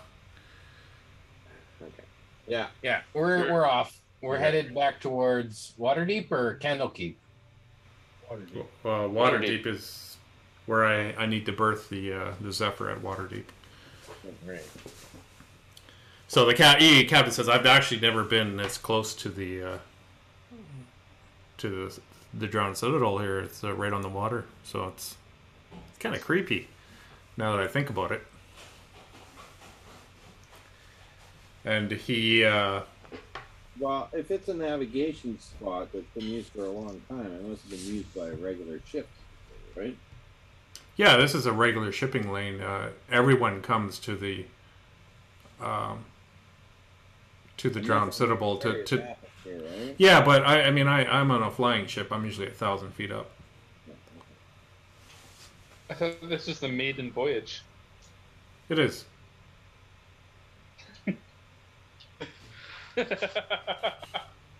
Okay, well let's head back then. Um, oh, I see what you're saying. Yeah. Yeah, I see this all the time. I'm totally normal with it.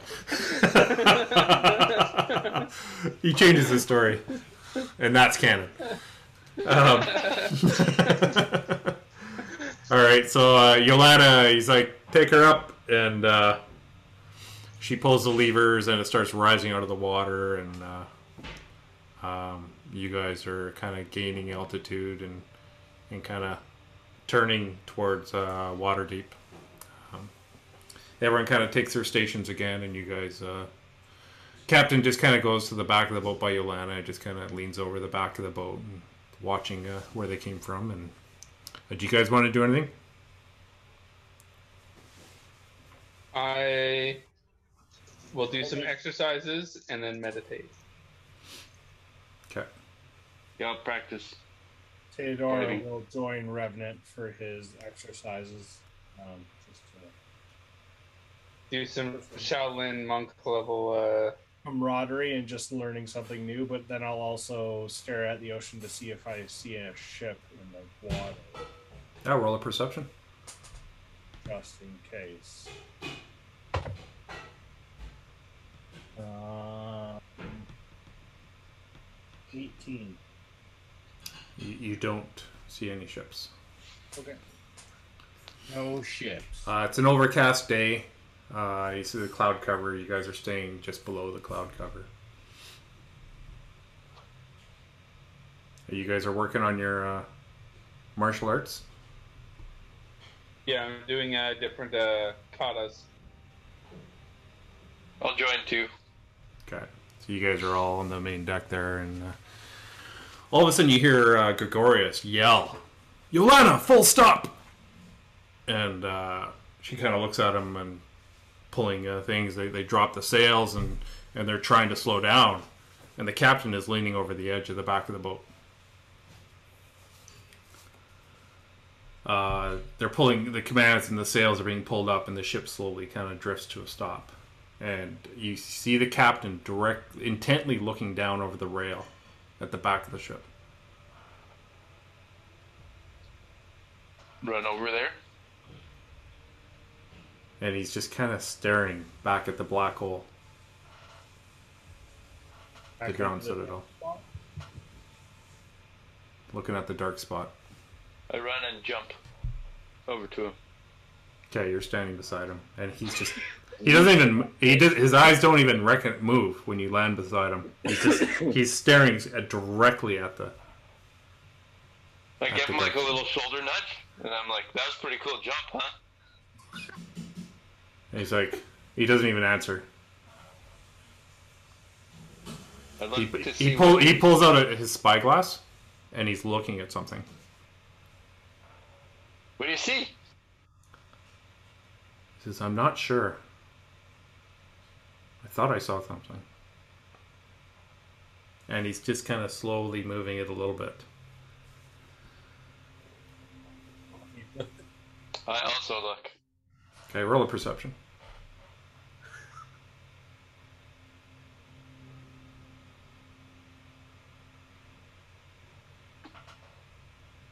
Twenty. 20. Uh, and he says, There! And he points out to a spot in the middle of the dark patch. And uh, you look at something, and uh, it's a pretty calm day, but I mean, some waves. But it seems like there's some foam breaking against something in the middle of the dark patch. Like the waves are breaking against something. You see a little bit of white where there shouldn't be. You don't see it anywhere else. And the captain is looking. He says, "Those waves are breaking on something. Do you see it?" Should we go back? And uh, yes. he uh, he says he's kind of rubbing his beard, and he's like, I don't like this. Uh, he hands you uh, the spyglass if you want, Sure. and and take- you you see something gray out of the water in the distance, and the water is breaking up against it. It seems to be rising up out of the water. To the anomaly. Yep. Uh, the captain is like, with a boat to something strange coming up out of the water. Uh, Get a gag for that monk. uh, Gregorius we, is uh, he's shaking his head. He's like, this. Are we outside of the dark radius? Yeah, you, water? you, you're probably about maybe a half a kilometer away from it. So if even the entire tower rose up or whatever, we'd be we'd be safe. Yeah, it wouldn't hit you. Make sure Uh. the boat isn't uh, perpendicular to the wave if the water's going to rise. So you guys are about a thousand feet up, just under cloud cover. And uh, he yells out to Yolena. He says, "Take us up into that cloud on the starboard side, just uh, above us." And he says, "Whatever this is, it's coming out of the water." And the boat starts rising, and it creeps into a white cloud, concealing the boat. And uh, Gregorius says to Yolena, "Keep the keel about ten feet above the bottom of the cloud." He says, I want the Zephyr to remain hidden. And, you know, says, I, Captain. And she's got a serious look. So you guys are now in full cloud cover, and it's kind of misty around you. Uh, Gregorius grabs one of the ropes, ties it around the his waist. Let's go take a look. He jumps over the edge. I will match that madness. All right, anyone else? Uh, Theodore will do the same. Okay. Yeah. Okay.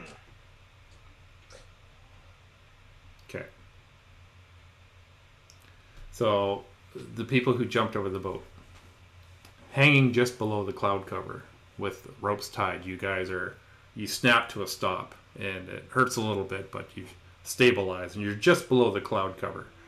And you can see the whole ocean behind you. And uh, back to the west where you came from, you see um, a large structure rising out of the uh, out of the ocean. Uh, it it obviously is some kind of some kind of it looks like a keep. It's in ruined in many places, and it keeps rising out, and water is pouring out of doors and windows and cracks in the rubble. Um, a central tower with bridges to adjacent towers is the highest point, and water is pouring out of those windows. And finally, the ground that this citadel sits on rises up out of the water, and water just keeps pouring away from it, uh, revealing a large chunk of land underneath it, uh, covered in slime and seaweed. And this large mound of earth, bigger than the uh, citadel that sits on it, um, rises up uh, out of the water. Uh, waterfalls can be seen falling down from the edges of it, from holes on the side, from the top, um, and it turns to like a misty spray uh, as it keeps rising. It's dropping so far from this thing. Uh, two side waterfalls, uh, as the water starts to, to reduce in certain areas. Uh, two side waterfalls seem to be coming out the sides, and then there looks like a uh, a column of water at the bottom seems to be falling down too. And long tendrils, which looks like seaweed and plants, hang down below the mound. They're just dangling in the air for the first time. And you see the drowned citadel. It continues to rise, and uh, it's about a like I said, half a kilometer, maybe a thousand feet off your uh, star uh, starboard side, port side, and uh, to the left. So, and it finally it starts piercing the cloud cover that you guys are hidden in, and it finally disappears into this cloud cover, leaving contrails of clouds in its wake. Haul us up, yells Gregorius. And the, the crew pulls all of you guys up. And he says, One of you get up to the uh, crow's nest. And Yolanda, just, just get the crow's nest just above the clouds. Should give us a good view of what is going. If ever there was one. Is one of you going up the crow's nest? I look at I'm Revy. hanging off the bottom of the boat, aren't I? Uh, they, they hauled you up.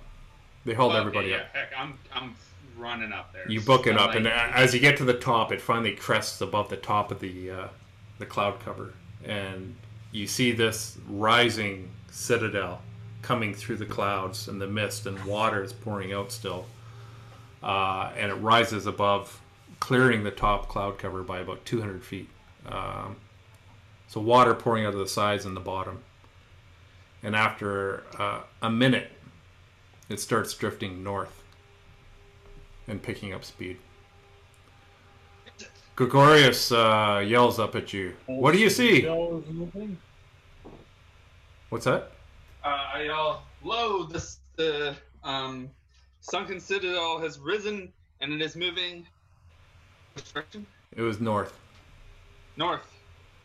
Uh, you can roll a perception check. We're east of it, right? Uh, what am You're you're, so, you're actually south of it now. It started moving. What am I trying to perceive though? Just just roll a, a perception check. Okay. Uh, fifteen. Fifteen. Pursue Yeah. that tower. Yeah. So you don't see any you don't see any movement on there or signs of life on the citadel. And Gregorius nods to Yolanda. He says, "Keep up with it, but keep out of sight. Perhaps if we get close, we could. Maybe we could go under it, and just that way, if anyone's on there, they wouldn't see it, see us if we're underneath it." And he looks at you guys. Is that okay? So the land itself is floating though. There's a huge kind of a ball of land underneath the citadel that the citadel sits on, and it's all just floating like a floating island. This looks like the dust space of operation to me. Looking for a dust up. Yeah. The headquarters. Dust Cathedral. Time to rename it. Uh, so Gregorius looks at you guys. This looks like your kind of your guys' kind of thing. What do you want to do?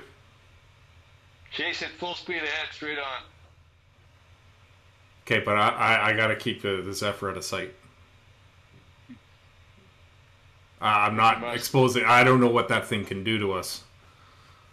Did uh, did you see, Revy? Did you see anything around it? Like, because there was something serpentine that was around it before, right?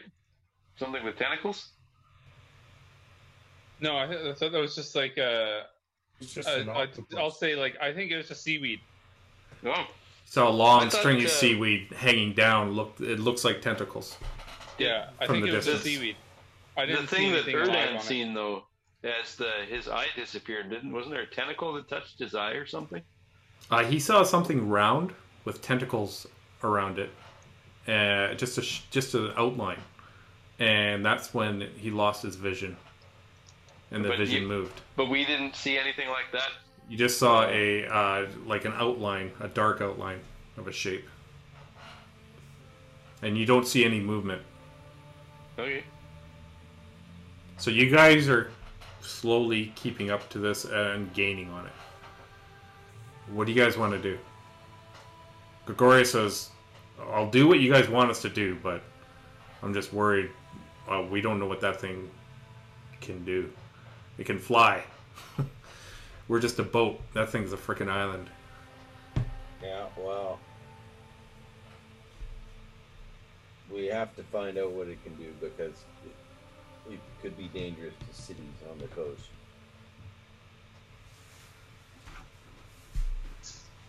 It's certainly possible that we're the reason this thing raised, right? So we need to deal with it. Did you guys see the screen? Sound coming out of the speakers. I turned it off. Yeah. Oh, nice. Oh shit! That's what we see. That's what you see. a nutsack. Castle Nutsack. That's a nutsack. That's the nasty Ray, you need to you need to shave, bud. Yeah. They were calling that guy the dusty nutsack. I gotta get uh, the lawnmower uh, ad on this. Yeah. Industrial. Manscaped. Manscaped, that's it. yeah. Yeah. Yeah, we need some- Non-official sponsor, Manscaped. Not yet. They will be when they see my nuts, though.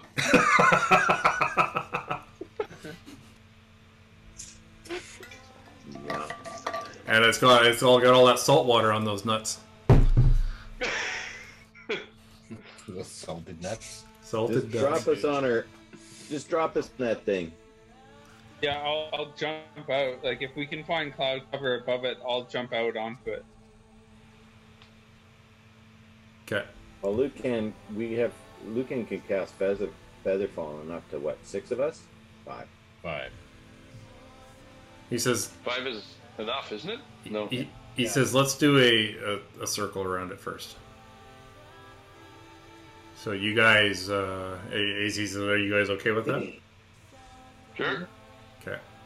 So we start catching up to it, and it starts doing a slow circle, kind of around the bottom, and it's kind of working its way up. Uh, you guys can all roll a perception.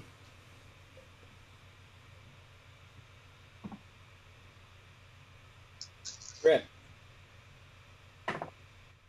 Perception's hard to start with. Mine's So twenty-seven. 27. So the two waterfalls you see there, they seem to be just kind of flowing off the top of that ground part. Mm-hmm. That lower bottom one seems to be coming out of a hole at the bottom of the uh, nutsack there.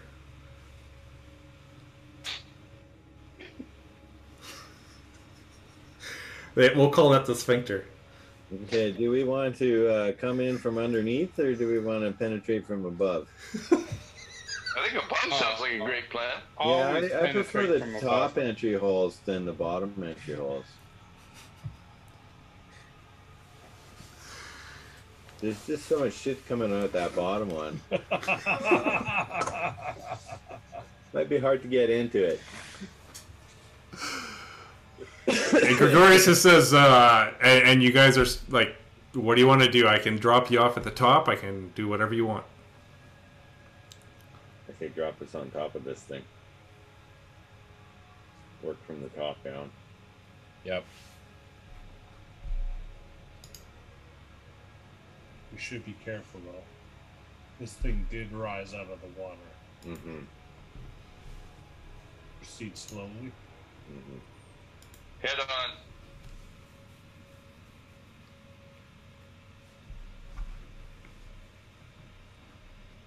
This might take a bit to load. We can first as we go. Lol.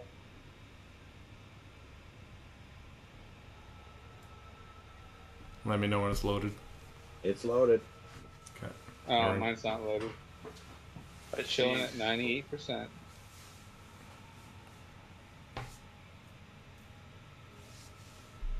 Um, the Zephyr swings out uh, and comes it comes off in this this spot.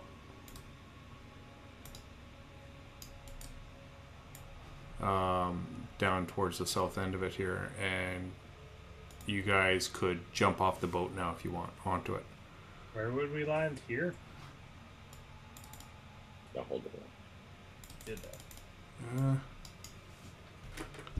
We would be landing right at the top, or where? right around there. There. There, Yeah. red If, little- if you if you don't hold down the X key and click, it'll uh, move a little arrow around.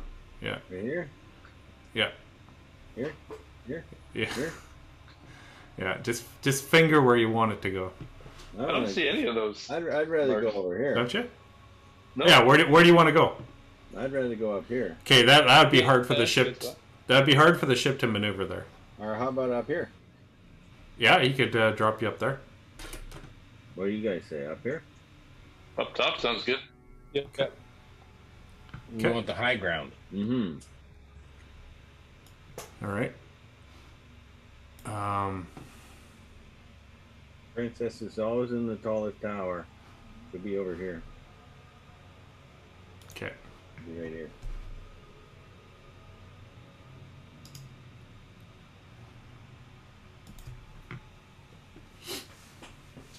So the ship uh, swings down.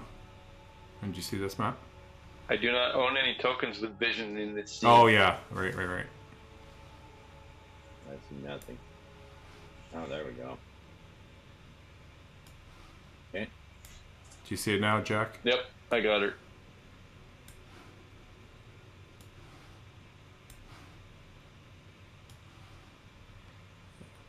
Vincent says, "I'll stay on the boat."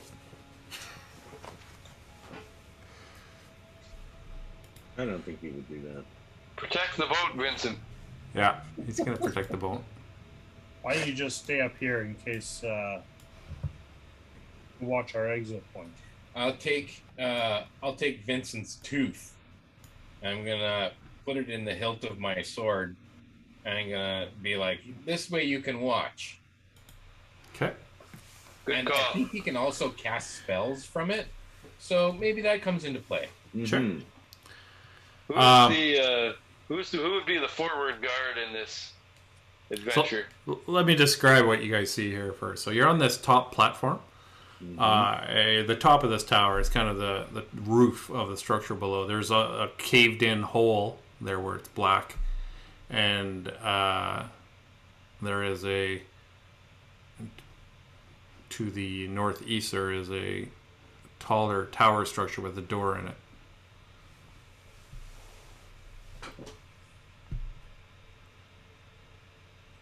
Well, if we're going to do this properly, I will. Uh, And the boat, you see the Zephyr as soon as it drops you off, it drops back and it, and it, it's quite a ways back, like it trailing the. Uh, you see it in the distance, but it's leaving a bit of distance between you and the Citadel.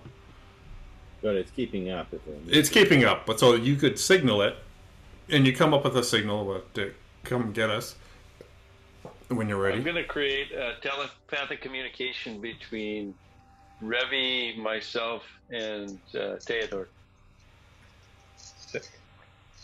Or Vincent, who's still on the ship. No, you got his tooth. All right.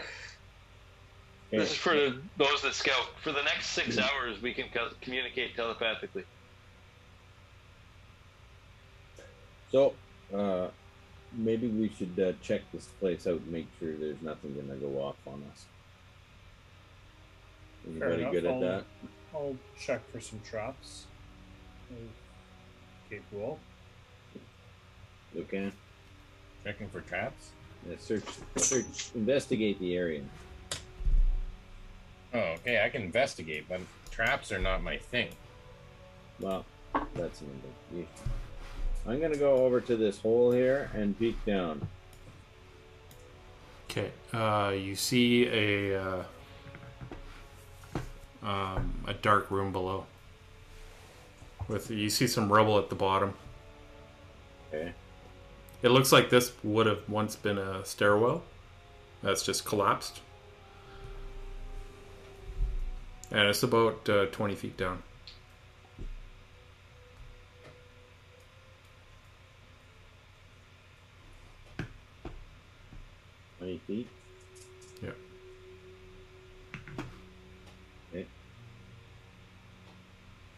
What do you guys see uh, on this platform? What You, you, you want me to roll? I can see on my. door? I can see through the door. You can see through the door? Yeah. Uh, damn it. Okay. I can't see I through the door. I can expose just. Oh, So- sorry, I haven't. I didn't try and see through the door. I didn't try either, so I didn't zoom out far enough to see stuff Okay. Well, that worked well. until now. you see a room, uh, a door to a room. Yeah. Theodore, I'll check for traps. Okay. Um, I rolled a a twenty-three for traps. Uh, you don't detect any traps. Yeah, I'll like slowly we can move read forward. Oh, you know why? I had that door open. You can. You Fuck. can tell me where you want to go. Okay, the door opens. I had it open instead of closed. That was my fault. All right, uh, so this opens up into uh, looks like a mage's study. Uh, through the doorway, you see kind of a, a desk on one side, uh, chest to the right, and then on the far corner, you see like a circular table with a magic uh, magical glow to it. Does it look like it's dry in there? Um, it does actually. It looks like that door was sealed. Hmm. And it didn't open easily. It uh, kind of like opened up, Well, this is. and then uh, this this musty old air just kind of puffs out at you guys as it as it opens up. Just walk me in there. Are you going in or what? Um, I walk in. I, I'd like to investigate it, but I, Uh, I'm wondering. Theodore will check for traps in the room. Oh well, there's a few things in the room. What are you checking? Uh, a, I will check the chest first, and then I will check the desk, and then I will s- check the circular table. Okay, so roll for the. Actually, I'll start with the floor first. Okay, roll the uh, investigation. Um, first one was a 27. The Uh, floor is sec- not trapped. The second one was a 23. Uh, for what? Yes. The chest. the chest. You notice that I'll the assist chest that if I can too. the chest is trapped. I'd be like, don't touch that quite yet. That's got something going on with it. Uh, and then I got a 14 for the desk. And a I'll assist 20 him wherever I can. Okay. The uh, the desk is not trapped. It looks like the desk is okay. And then I rolled a 29 for the circular magic table. The table is not trapped. And the table. So just the chest you noticed was trapped. Okay, I'd like to investigate the desk. Okay, roll an investigation.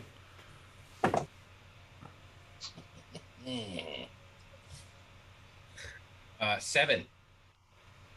Uh, you look around. Uh, uh, you don't really see I much. will. I will assist them with that. Okay, well, uh, roll it at advantage. 14. 14. Uh, you do open up one of the drawers that you missed before, and uh, you find a wooden sealed box in one of the drawer in the drawer. There's no apparent hinges, keyholes, or even seams. Uh, it's quite exquisitely made. Yeah. Um. Hey, Erdan, look what I found. It's this uh, really nice looking box. Hmm. It's kind of like a puzzle box. yeah no. I don't know how to open it. Well, Smash it. Well, I thought maybe uh, you got a key for it or something. No. Um, can I do a history check to see if I've seen a box of this um, style or type, or if I've come across something like this before or read about it? Sure.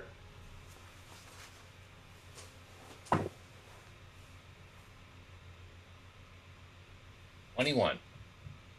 You have not heard about this box or seen anything like it. This is something completely new to you.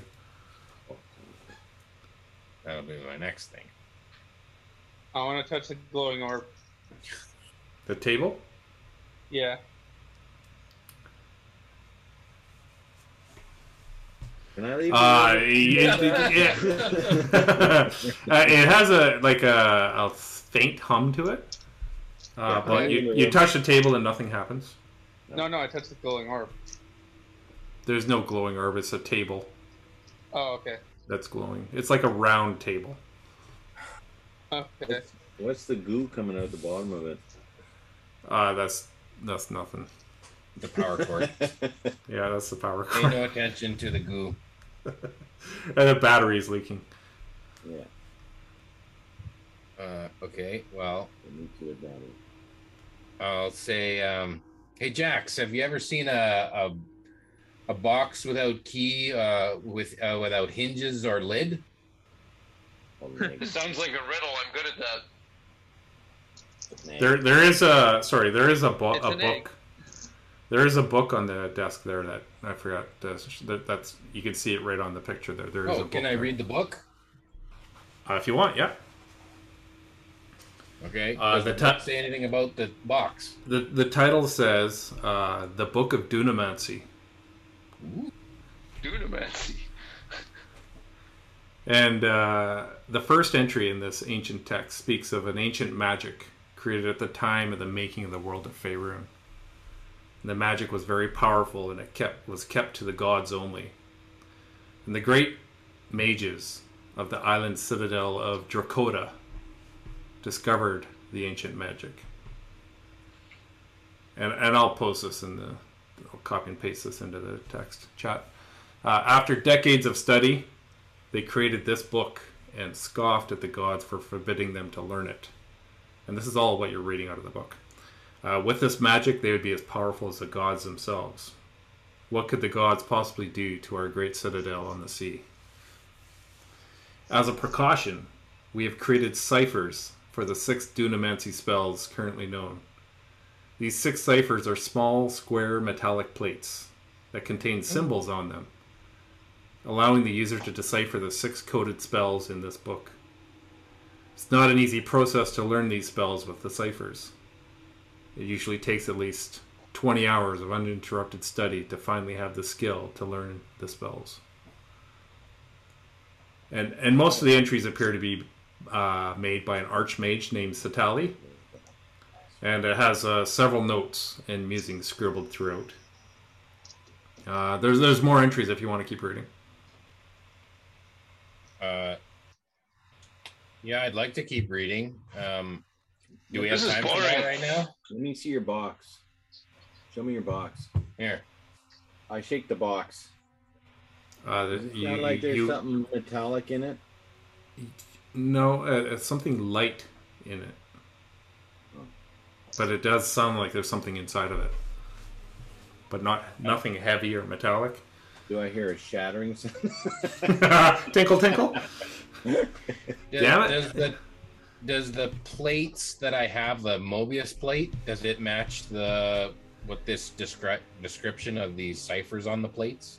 They have uh, pictures of these plates, and uh, one of them looks exactly like the one you have in possession. It is that plate. Nice. Can I tell what spell belongs to this plate? Uh, you would have to use the cipher, the Yes. plate uh, with the text, and 20 hours of study. Yes, yes. To learn the spell, I need all that time. Can I tell even just what spell it is? No, it's part of the whole learning process of what it Uh-huh. does. Um, so I'll take the. Uh, well, I guess I'll I'll point my tooth at the book, and maybe you know Vincent can see. Oh, look! I found something. You know, like Vi- I'll Vincent's hold it up for a selfie, and I'll I'll be like, hey, and I'll like look down at me. Uh, Vincent reads uh, reads what you wrote read, and he sees a picture of a plate with the same pattern of the plate he has. nice. I hope he. I hope that was a, in good focus. I hope we got a good image. Um, Yeah, it, it, the autofocus worked really well. The tooth autofocus. I, I will tell everybody to leave the room. The the tooth actually runs on Tooth OS. Not iOS? From an iTooth. You want uh, me to assist you in taking this? It's Thanks, It's- uh, Jack. Uh, iTooth OS. Ah!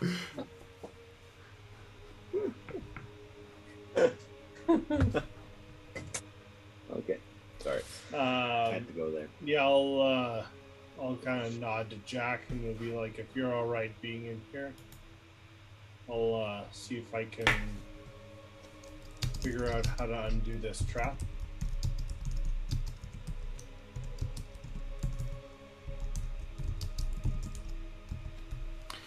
All right get him- I don't- So, so you can roll a sleight of I hand. will Uh, give him guidance. So I need sleight of hand. yeah. and Or no, sorry, it would be uh, thieves' is it tools. just a Tools? thieves tools? Yeah. With advantage because I'm there, hopefully. Well, he gets that and guidance. thirty-one? Yeah. Oh, You what are you take. in there? You take. No, I'm just kidding. Uh, You only take 50 damage. uh, so you- you're working on this thing, and you you kind of understand what how the mechanism works, and you kind of see it, and you're able to trip it without it getting near you. And this deadly needle with this green ooze pokes out suddenly where your finger would have been normally. well, normally. that's what's under the table there. yeah, yeah, it was dripping there. And with a 31, he probably captures that needle, right? Yeah, dip your arrows in that ooze. No, I'll just take the needle out because there's probably only enough on the needle itself. Yeah, you can take the needle. You have a, a poison needle. Only arrows. Nice. and uh, it does 2d6 poison damage.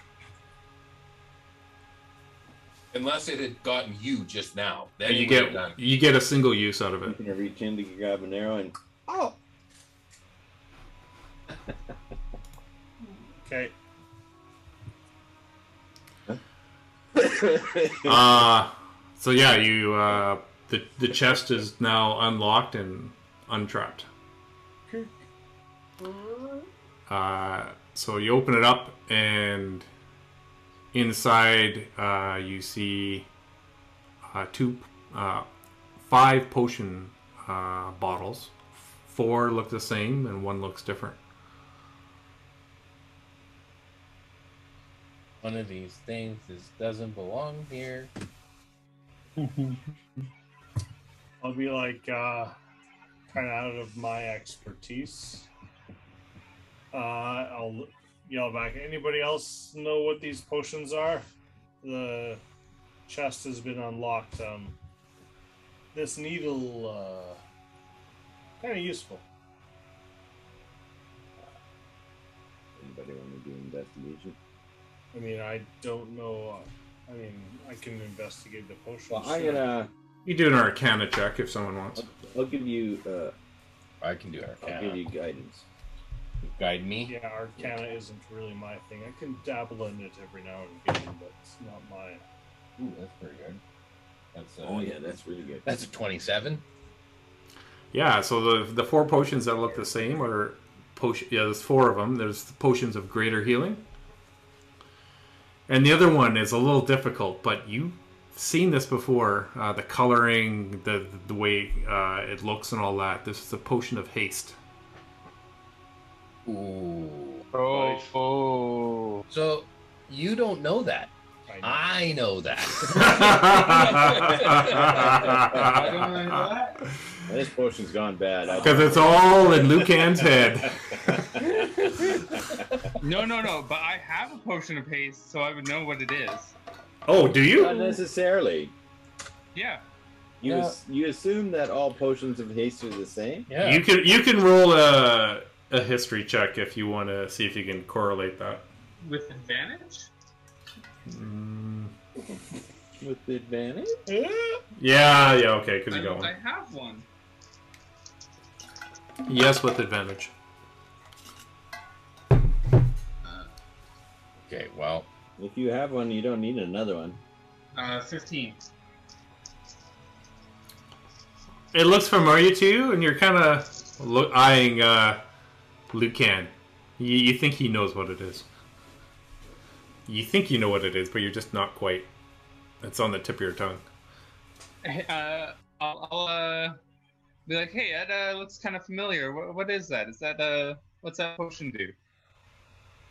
I think I've, I think I've seen one uh, before. Uh huh. Uh huh. Uh, well, this one is um. Yeah, it's it's gone bad. It uh, you know it's a different color. It's gone off a little bit. No, no, it looks like a similar color. Well, trust me. I mean, uh, you probably wouldn't want this for yourself. Inside checks all around. Sure, go for it. Roll a deception there, uh, Lucan. A deception or persuasion? Persu- you you pick what you want. Well, he's Good. lying. It's deception. You're you're trying to say it's something it's not, so that's persuading, I guess. No, No. It's Yeah. it's definitely not. No, that's not how it works. Okay, that's deception. Yeah, go for it. Okay, deception. I got a sixteen. Okay, what does everyone want to roll? Oh, I didn't roll. Everyone can roll an Maybe, insight if they want to. Perception. Yeah, I don't care. No. I mean, it's not my territory. I wouldn't know what it is. I'm not interested.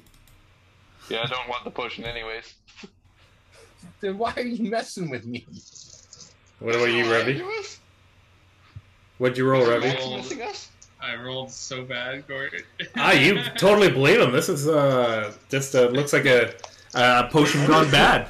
Oh. Do you find anything in there for uh, party uh, loot? Loot? Loot? Loot? Ken? Why wouldn't you want me to have this? I've been saving mine because in, for like an emergency. Now I could use it like I could use one for semi-emergency. Well, why couldn't someone else use it? can use it for an emergency. You don't know what it is though. Yeah. You- Order. I know, but uh, Ordering I, it. I'm. Why I mean, why wouldn't didn't you my, use it why in that last my party fight? want me to have that? Why didn't you you have use it everything in the else. last fight against the Black Viper. Black Viper? Yeah. Because it, I'm trying to save it for a near-death experience. That was a near-death experience. How much nearer to death do you need to be? He wants to be at the gates of hell when he drinks it finally. Eh? Yeah. Yeah, He'll be Yeah. dead when he drinks it. Um, I will. I will uh, divulge that I have healing potions, hmm Oh, good. and uh, Probably what I assume those for. yeah, yeah, these are healing potions. This one though, um, I think it's gone off. It's a.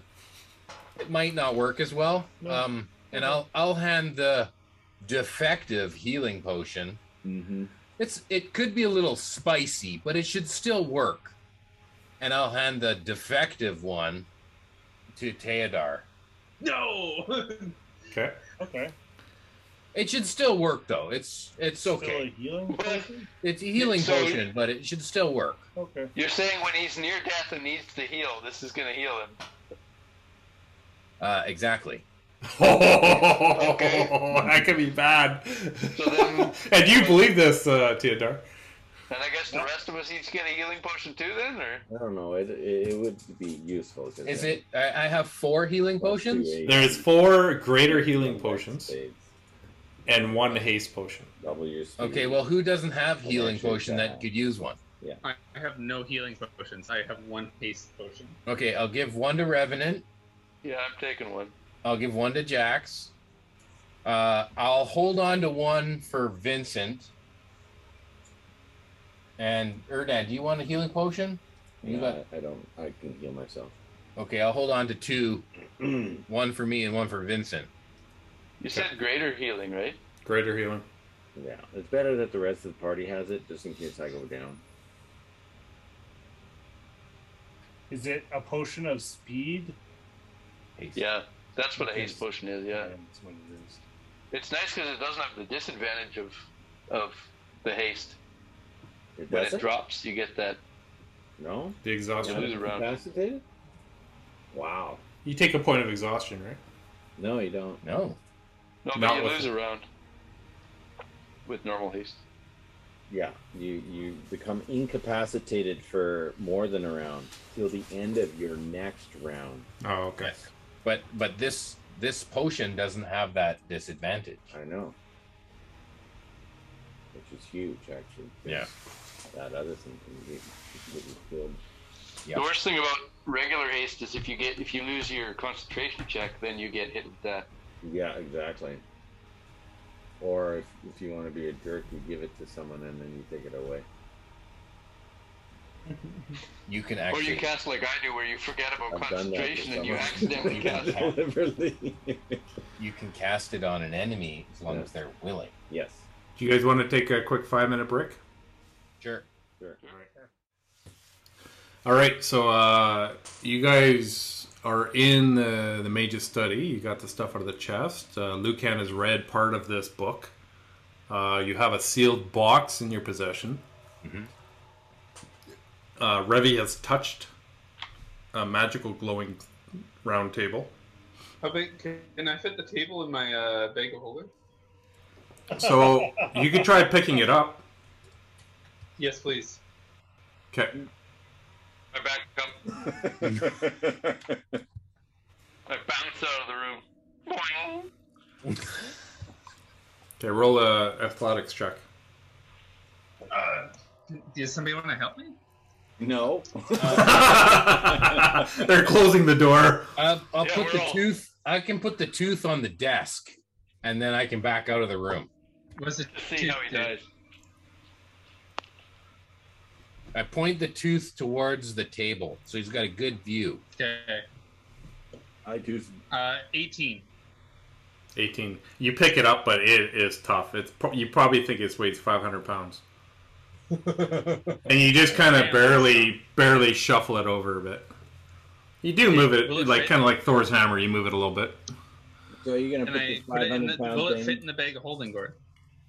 Uh, I don't know. Can you get the the round part of the bag of holding into it? No. I don't think it'll fit. No. No? Bag of holding. The opening is two feet in diameter. Yeah, it's about two feet one inch, I think. Oh, come on. Oh, come on, Gord. It's 500 pounds. He's probably got more than that in there too. Yeah, if he gets it in there, it'll explode. What? No. Okay, I will oh, give you. Yes. Yeah. If you I will- put I will- 500 pounds in a bag of holding, it tears and then everything dumps into the astral plane. Oh. And Can I then put all my junk in somebody else's bag of holding and put this in my bag of holding? if you, No, want, you you, don't have a bag of holding. you want to give me all your stuff? Yeah, I'll Vin- take it. Vince, Vincent has a bag of Vincent has a bag of holding. Yeah, he's not with us. No, he's not. Oh. He's back on the ship. It Ravi, I'll take all. I'll take all your magic items, but they become mine when you give them to me. It does look like a very No, cool table, though. works. Revy, this table looks pretty cool.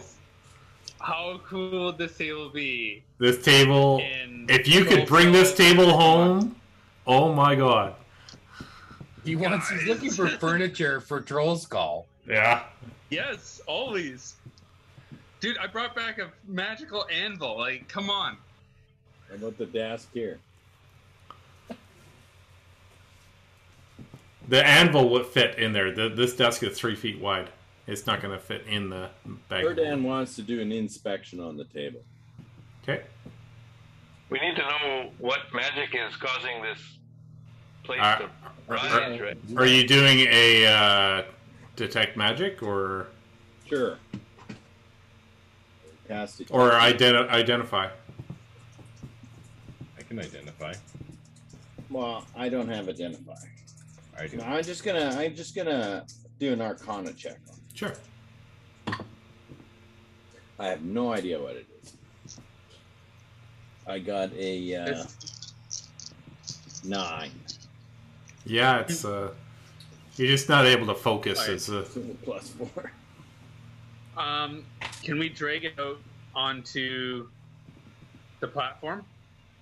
uh, well, you'd have to do another strength check there.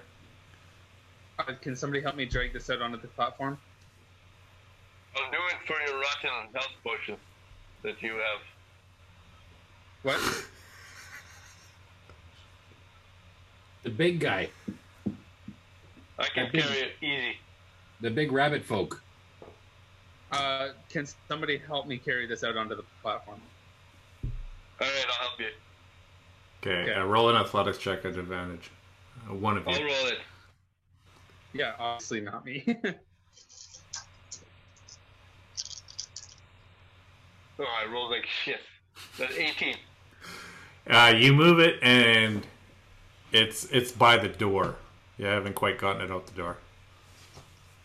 Okay, again. Okay.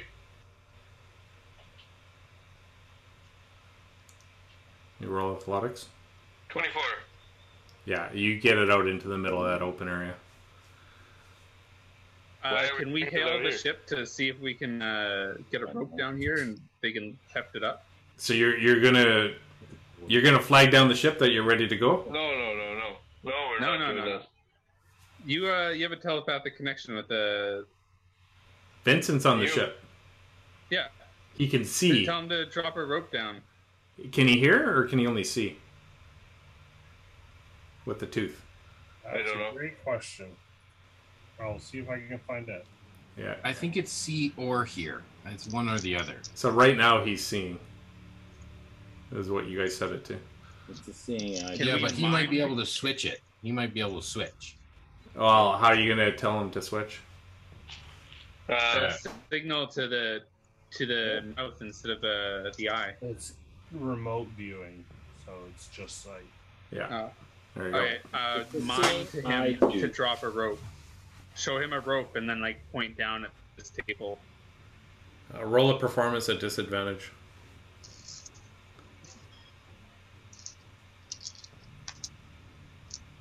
You want to tie a rope and have the ship haul this up?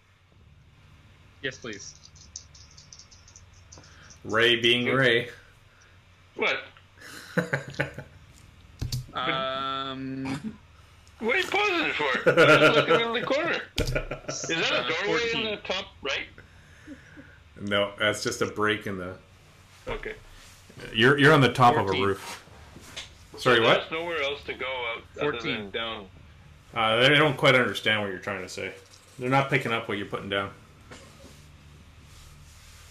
and I rolled a 19 and a 13, and he made me roll at disadvantage. Just leave it. Who cares? Let's keep going. Unless we think that this table is what's levitating this tower. No, it's definitely not. Okay, let's go down the hole then. Okay, you guys go down. I'm gonna. Put the rabbit in I'm the sticking hole. around. I'll, I'll follow you guys, but I'm gonna find a way to get this up The there. rabbit can just jump down that hole. Yeah. Who can look down the hole? Well, we all can look down the hole. Dude, Do jump jump techs uh, lower the damage you take, or Well, Uh, you d- your jump is distance, not height. I just gotta look that up. Uh, Yeah. Uh, you'd have to. I'd have to say you don't take damage from higher heights, but I think Revy has a Revy has a feather, doesn't he? Uh, I have a feather, but I also have a slow fall, and I will take uh, no damage from 60 feet or lower.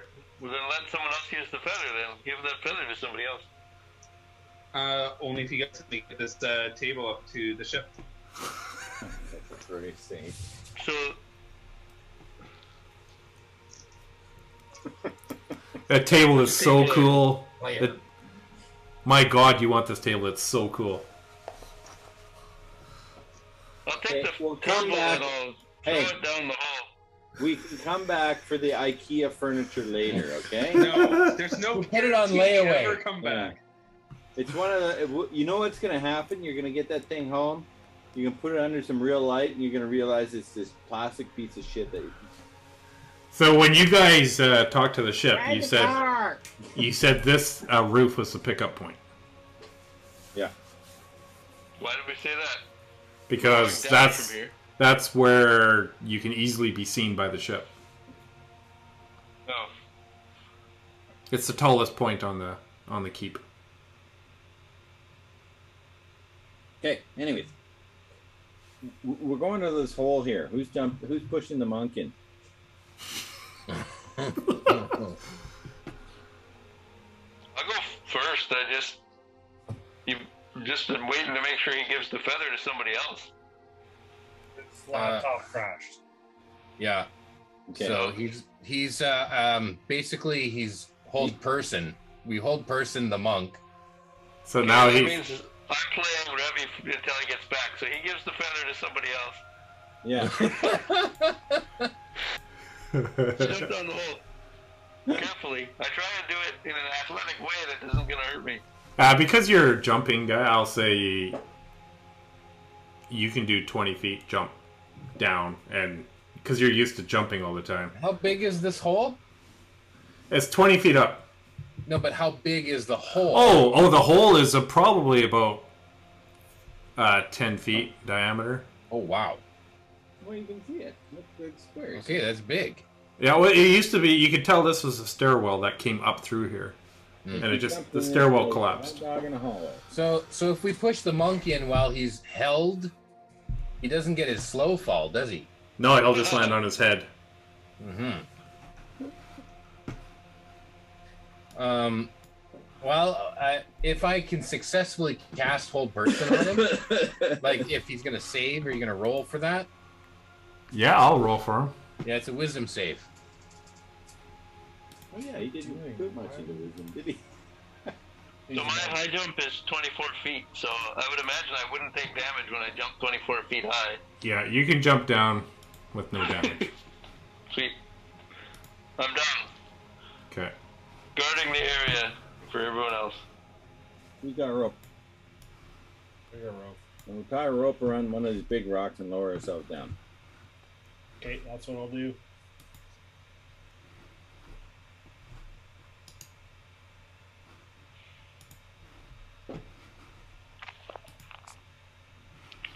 Uh, Tie around the table. Did he make a save? You know it I doesn't. I don't own any tokens that can view. Oh, okay, sweet.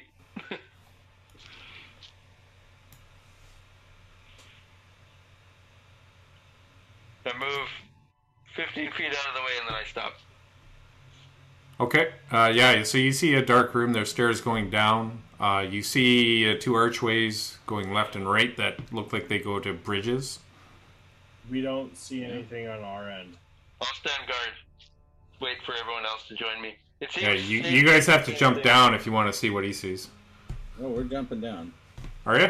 Okay. Yeah, well, we're, Alright. we're tying a rope to one of those big rocks and lowering ourselves down. Uh, so you can.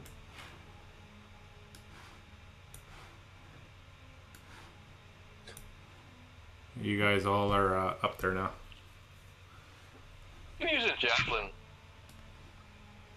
Uh, so yeah, you see the debris where this uh, um, stairwell collapsed, and then to the kind of the west and the east are uh, two bridges that lead to rooms. Uh, It looks very similar to the description that uh, I guess Erdan did. Erdan, you recognize uh, that one you're looking at? Uh, that's the same door that you looked at. That metal door Yeah. over here. You want to let Devin in? Oh, yeah. Maybe I should close these doors, eh? Uh, so you come to a big gap in the bridge. You're gonna have to try to jump over it if you want. Hey, bunny. I'm. That's about a ten. That's a. Uh, so, yeah, the bridges have collapsed here. Uh, I can long jump 60 feet. oh yeah, you you get over it, no problem. Hey, I'm gonna pass you a rope. Tie it to one of those railings. We'll tie a rope between the railings so just double And this goes down to about forty feet down to uh, a courtyard below. This is to the south you're talking, right? Uh, that'd be east, I'd say. East. So yeah, you make it to the door. Okay, and I'll take the rope that he has and tie it on this end. Yeah, you can tie it. And I'll tie it at this end. Okay. And I'll jump jump across holding the rope and there we go. Okay, no problem. I saw this door when I was uh, using my eyeball underwater. Is it open? Uh, nope. It's locked. Apparently, I have the ability to open it though. I locked it now.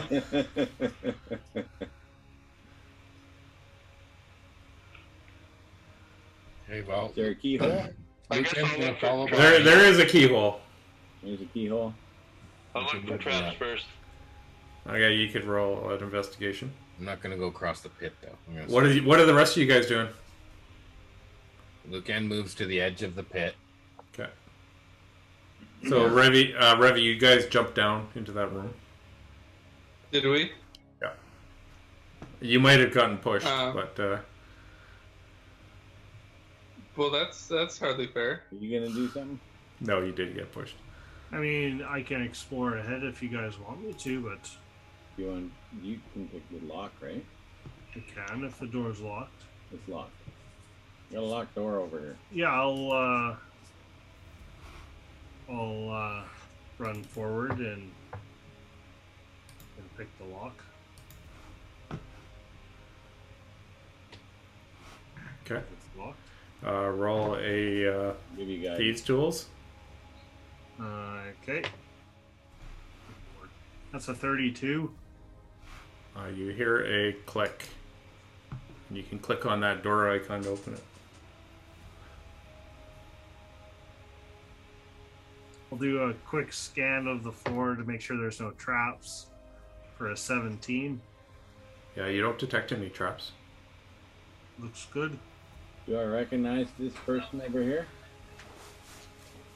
Uh, no, it's just a skull. Okay. Uh, there's a small pot, and then there's a, a candle in there as well. That door actually isn't there. Uh, to the south. Um, if if I, I'll call ahead to Erdan, I'll say like, Erdan, you want me to come with you, or you want me to cover our flank? Yeah, cover the back there. Okay, I cast invisibility on Fizzbot, and I send him down the stairs. What? Okay. Uh, as uh, you do that, you hear uh, a mechanical whirring sound coming from the stairs, and uh, this uh, you, you see Fizzbot kind of going across the bridge, floating across, and No, no, uh, I'm sending him behind us. yep. Okay. Yeah. So from behind you, from where you came from, Yes. you hear this whirring uh, mechanical sound, and you see this. Uh, you see this. Oh, jeez. Coming up the stairs. It's a mechanical beholder. Coming up here. Or over here. It's right there. Oh, it's right there. Oh, fuck. Okay, close Uh, and uh, these eyes are all kind of flailing around. It looks very much like a silhouette that you saw with your underwater eye. yeah, it's in that too. Uh, the uh, the the buzz saw on one of his tentacles starts winding up, and uh, we'll start off with initiative next time. I wanted to speak with Dead with the skull here. Yeah, wait, that can wait. Did we did we get my table on the ship? No, we No. left it at the top so that we It's can on the put roof. in. I, met, I messaged the whole group. I wasn't leaving the the, the, the, the Yeah. Well, did you fail your wisdom save? Gord said you were going to roll it. Oh yeah, roll a wisdom save. Why? Ah, I'll, I'll let you know. I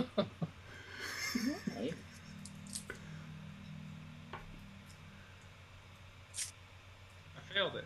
Yeah, so they cast hold person on you and pushed you down the hole, and then immediately released you. Uh, I don't think he said he released him. Oh, you're true. He might still be uh, prone. Standing right in front of this. no, I, I, I think uh, he would have jumped down. I would I would watch you guys die. you're you're not frozen or paralyzed. All right, guys, uh, that's it for tonight. Uh, in three weeks, we'll uh, see what you can do against this mechanical uh, looking thing. So uh, Vincent jumped down and he's he's on the top platform, right? Vincent's still in the ship. Okay. You guys just brought his tooth. Yeah, I wouldn't leave the tooth with the table. I'm taking. the No, tooth. you're you're taking the table or the tooth with you. Yeah. We gotta get Yeah, in on this so that next session he's around. Right in this. Well, actually, yeah, you see the ship uh, coming back, and Vince is like, you know what? I thought about it. I think I'm gonna join you. Yeah. And uh, Awesome. and, and he, the, the ship the ship drops him off right there. Depending wait. on whether he's here I have a next week or question. next time or not. And as the ship flies away, this is when that beholder shows up. So is the hole? Is the hole right here?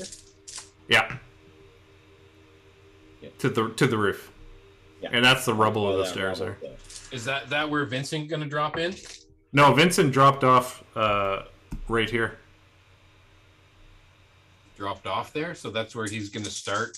Yeah, he, he shimmied down a, a rope and they dropped him off on this ledge because they saw you guys all lined up there. He's like, I saw what's happening to the tooth. I think I need to join him.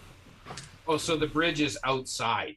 It's outside, open to the air. Yeah, you're about Oh. forty. You're about forty feet up uh, from a courtyard below.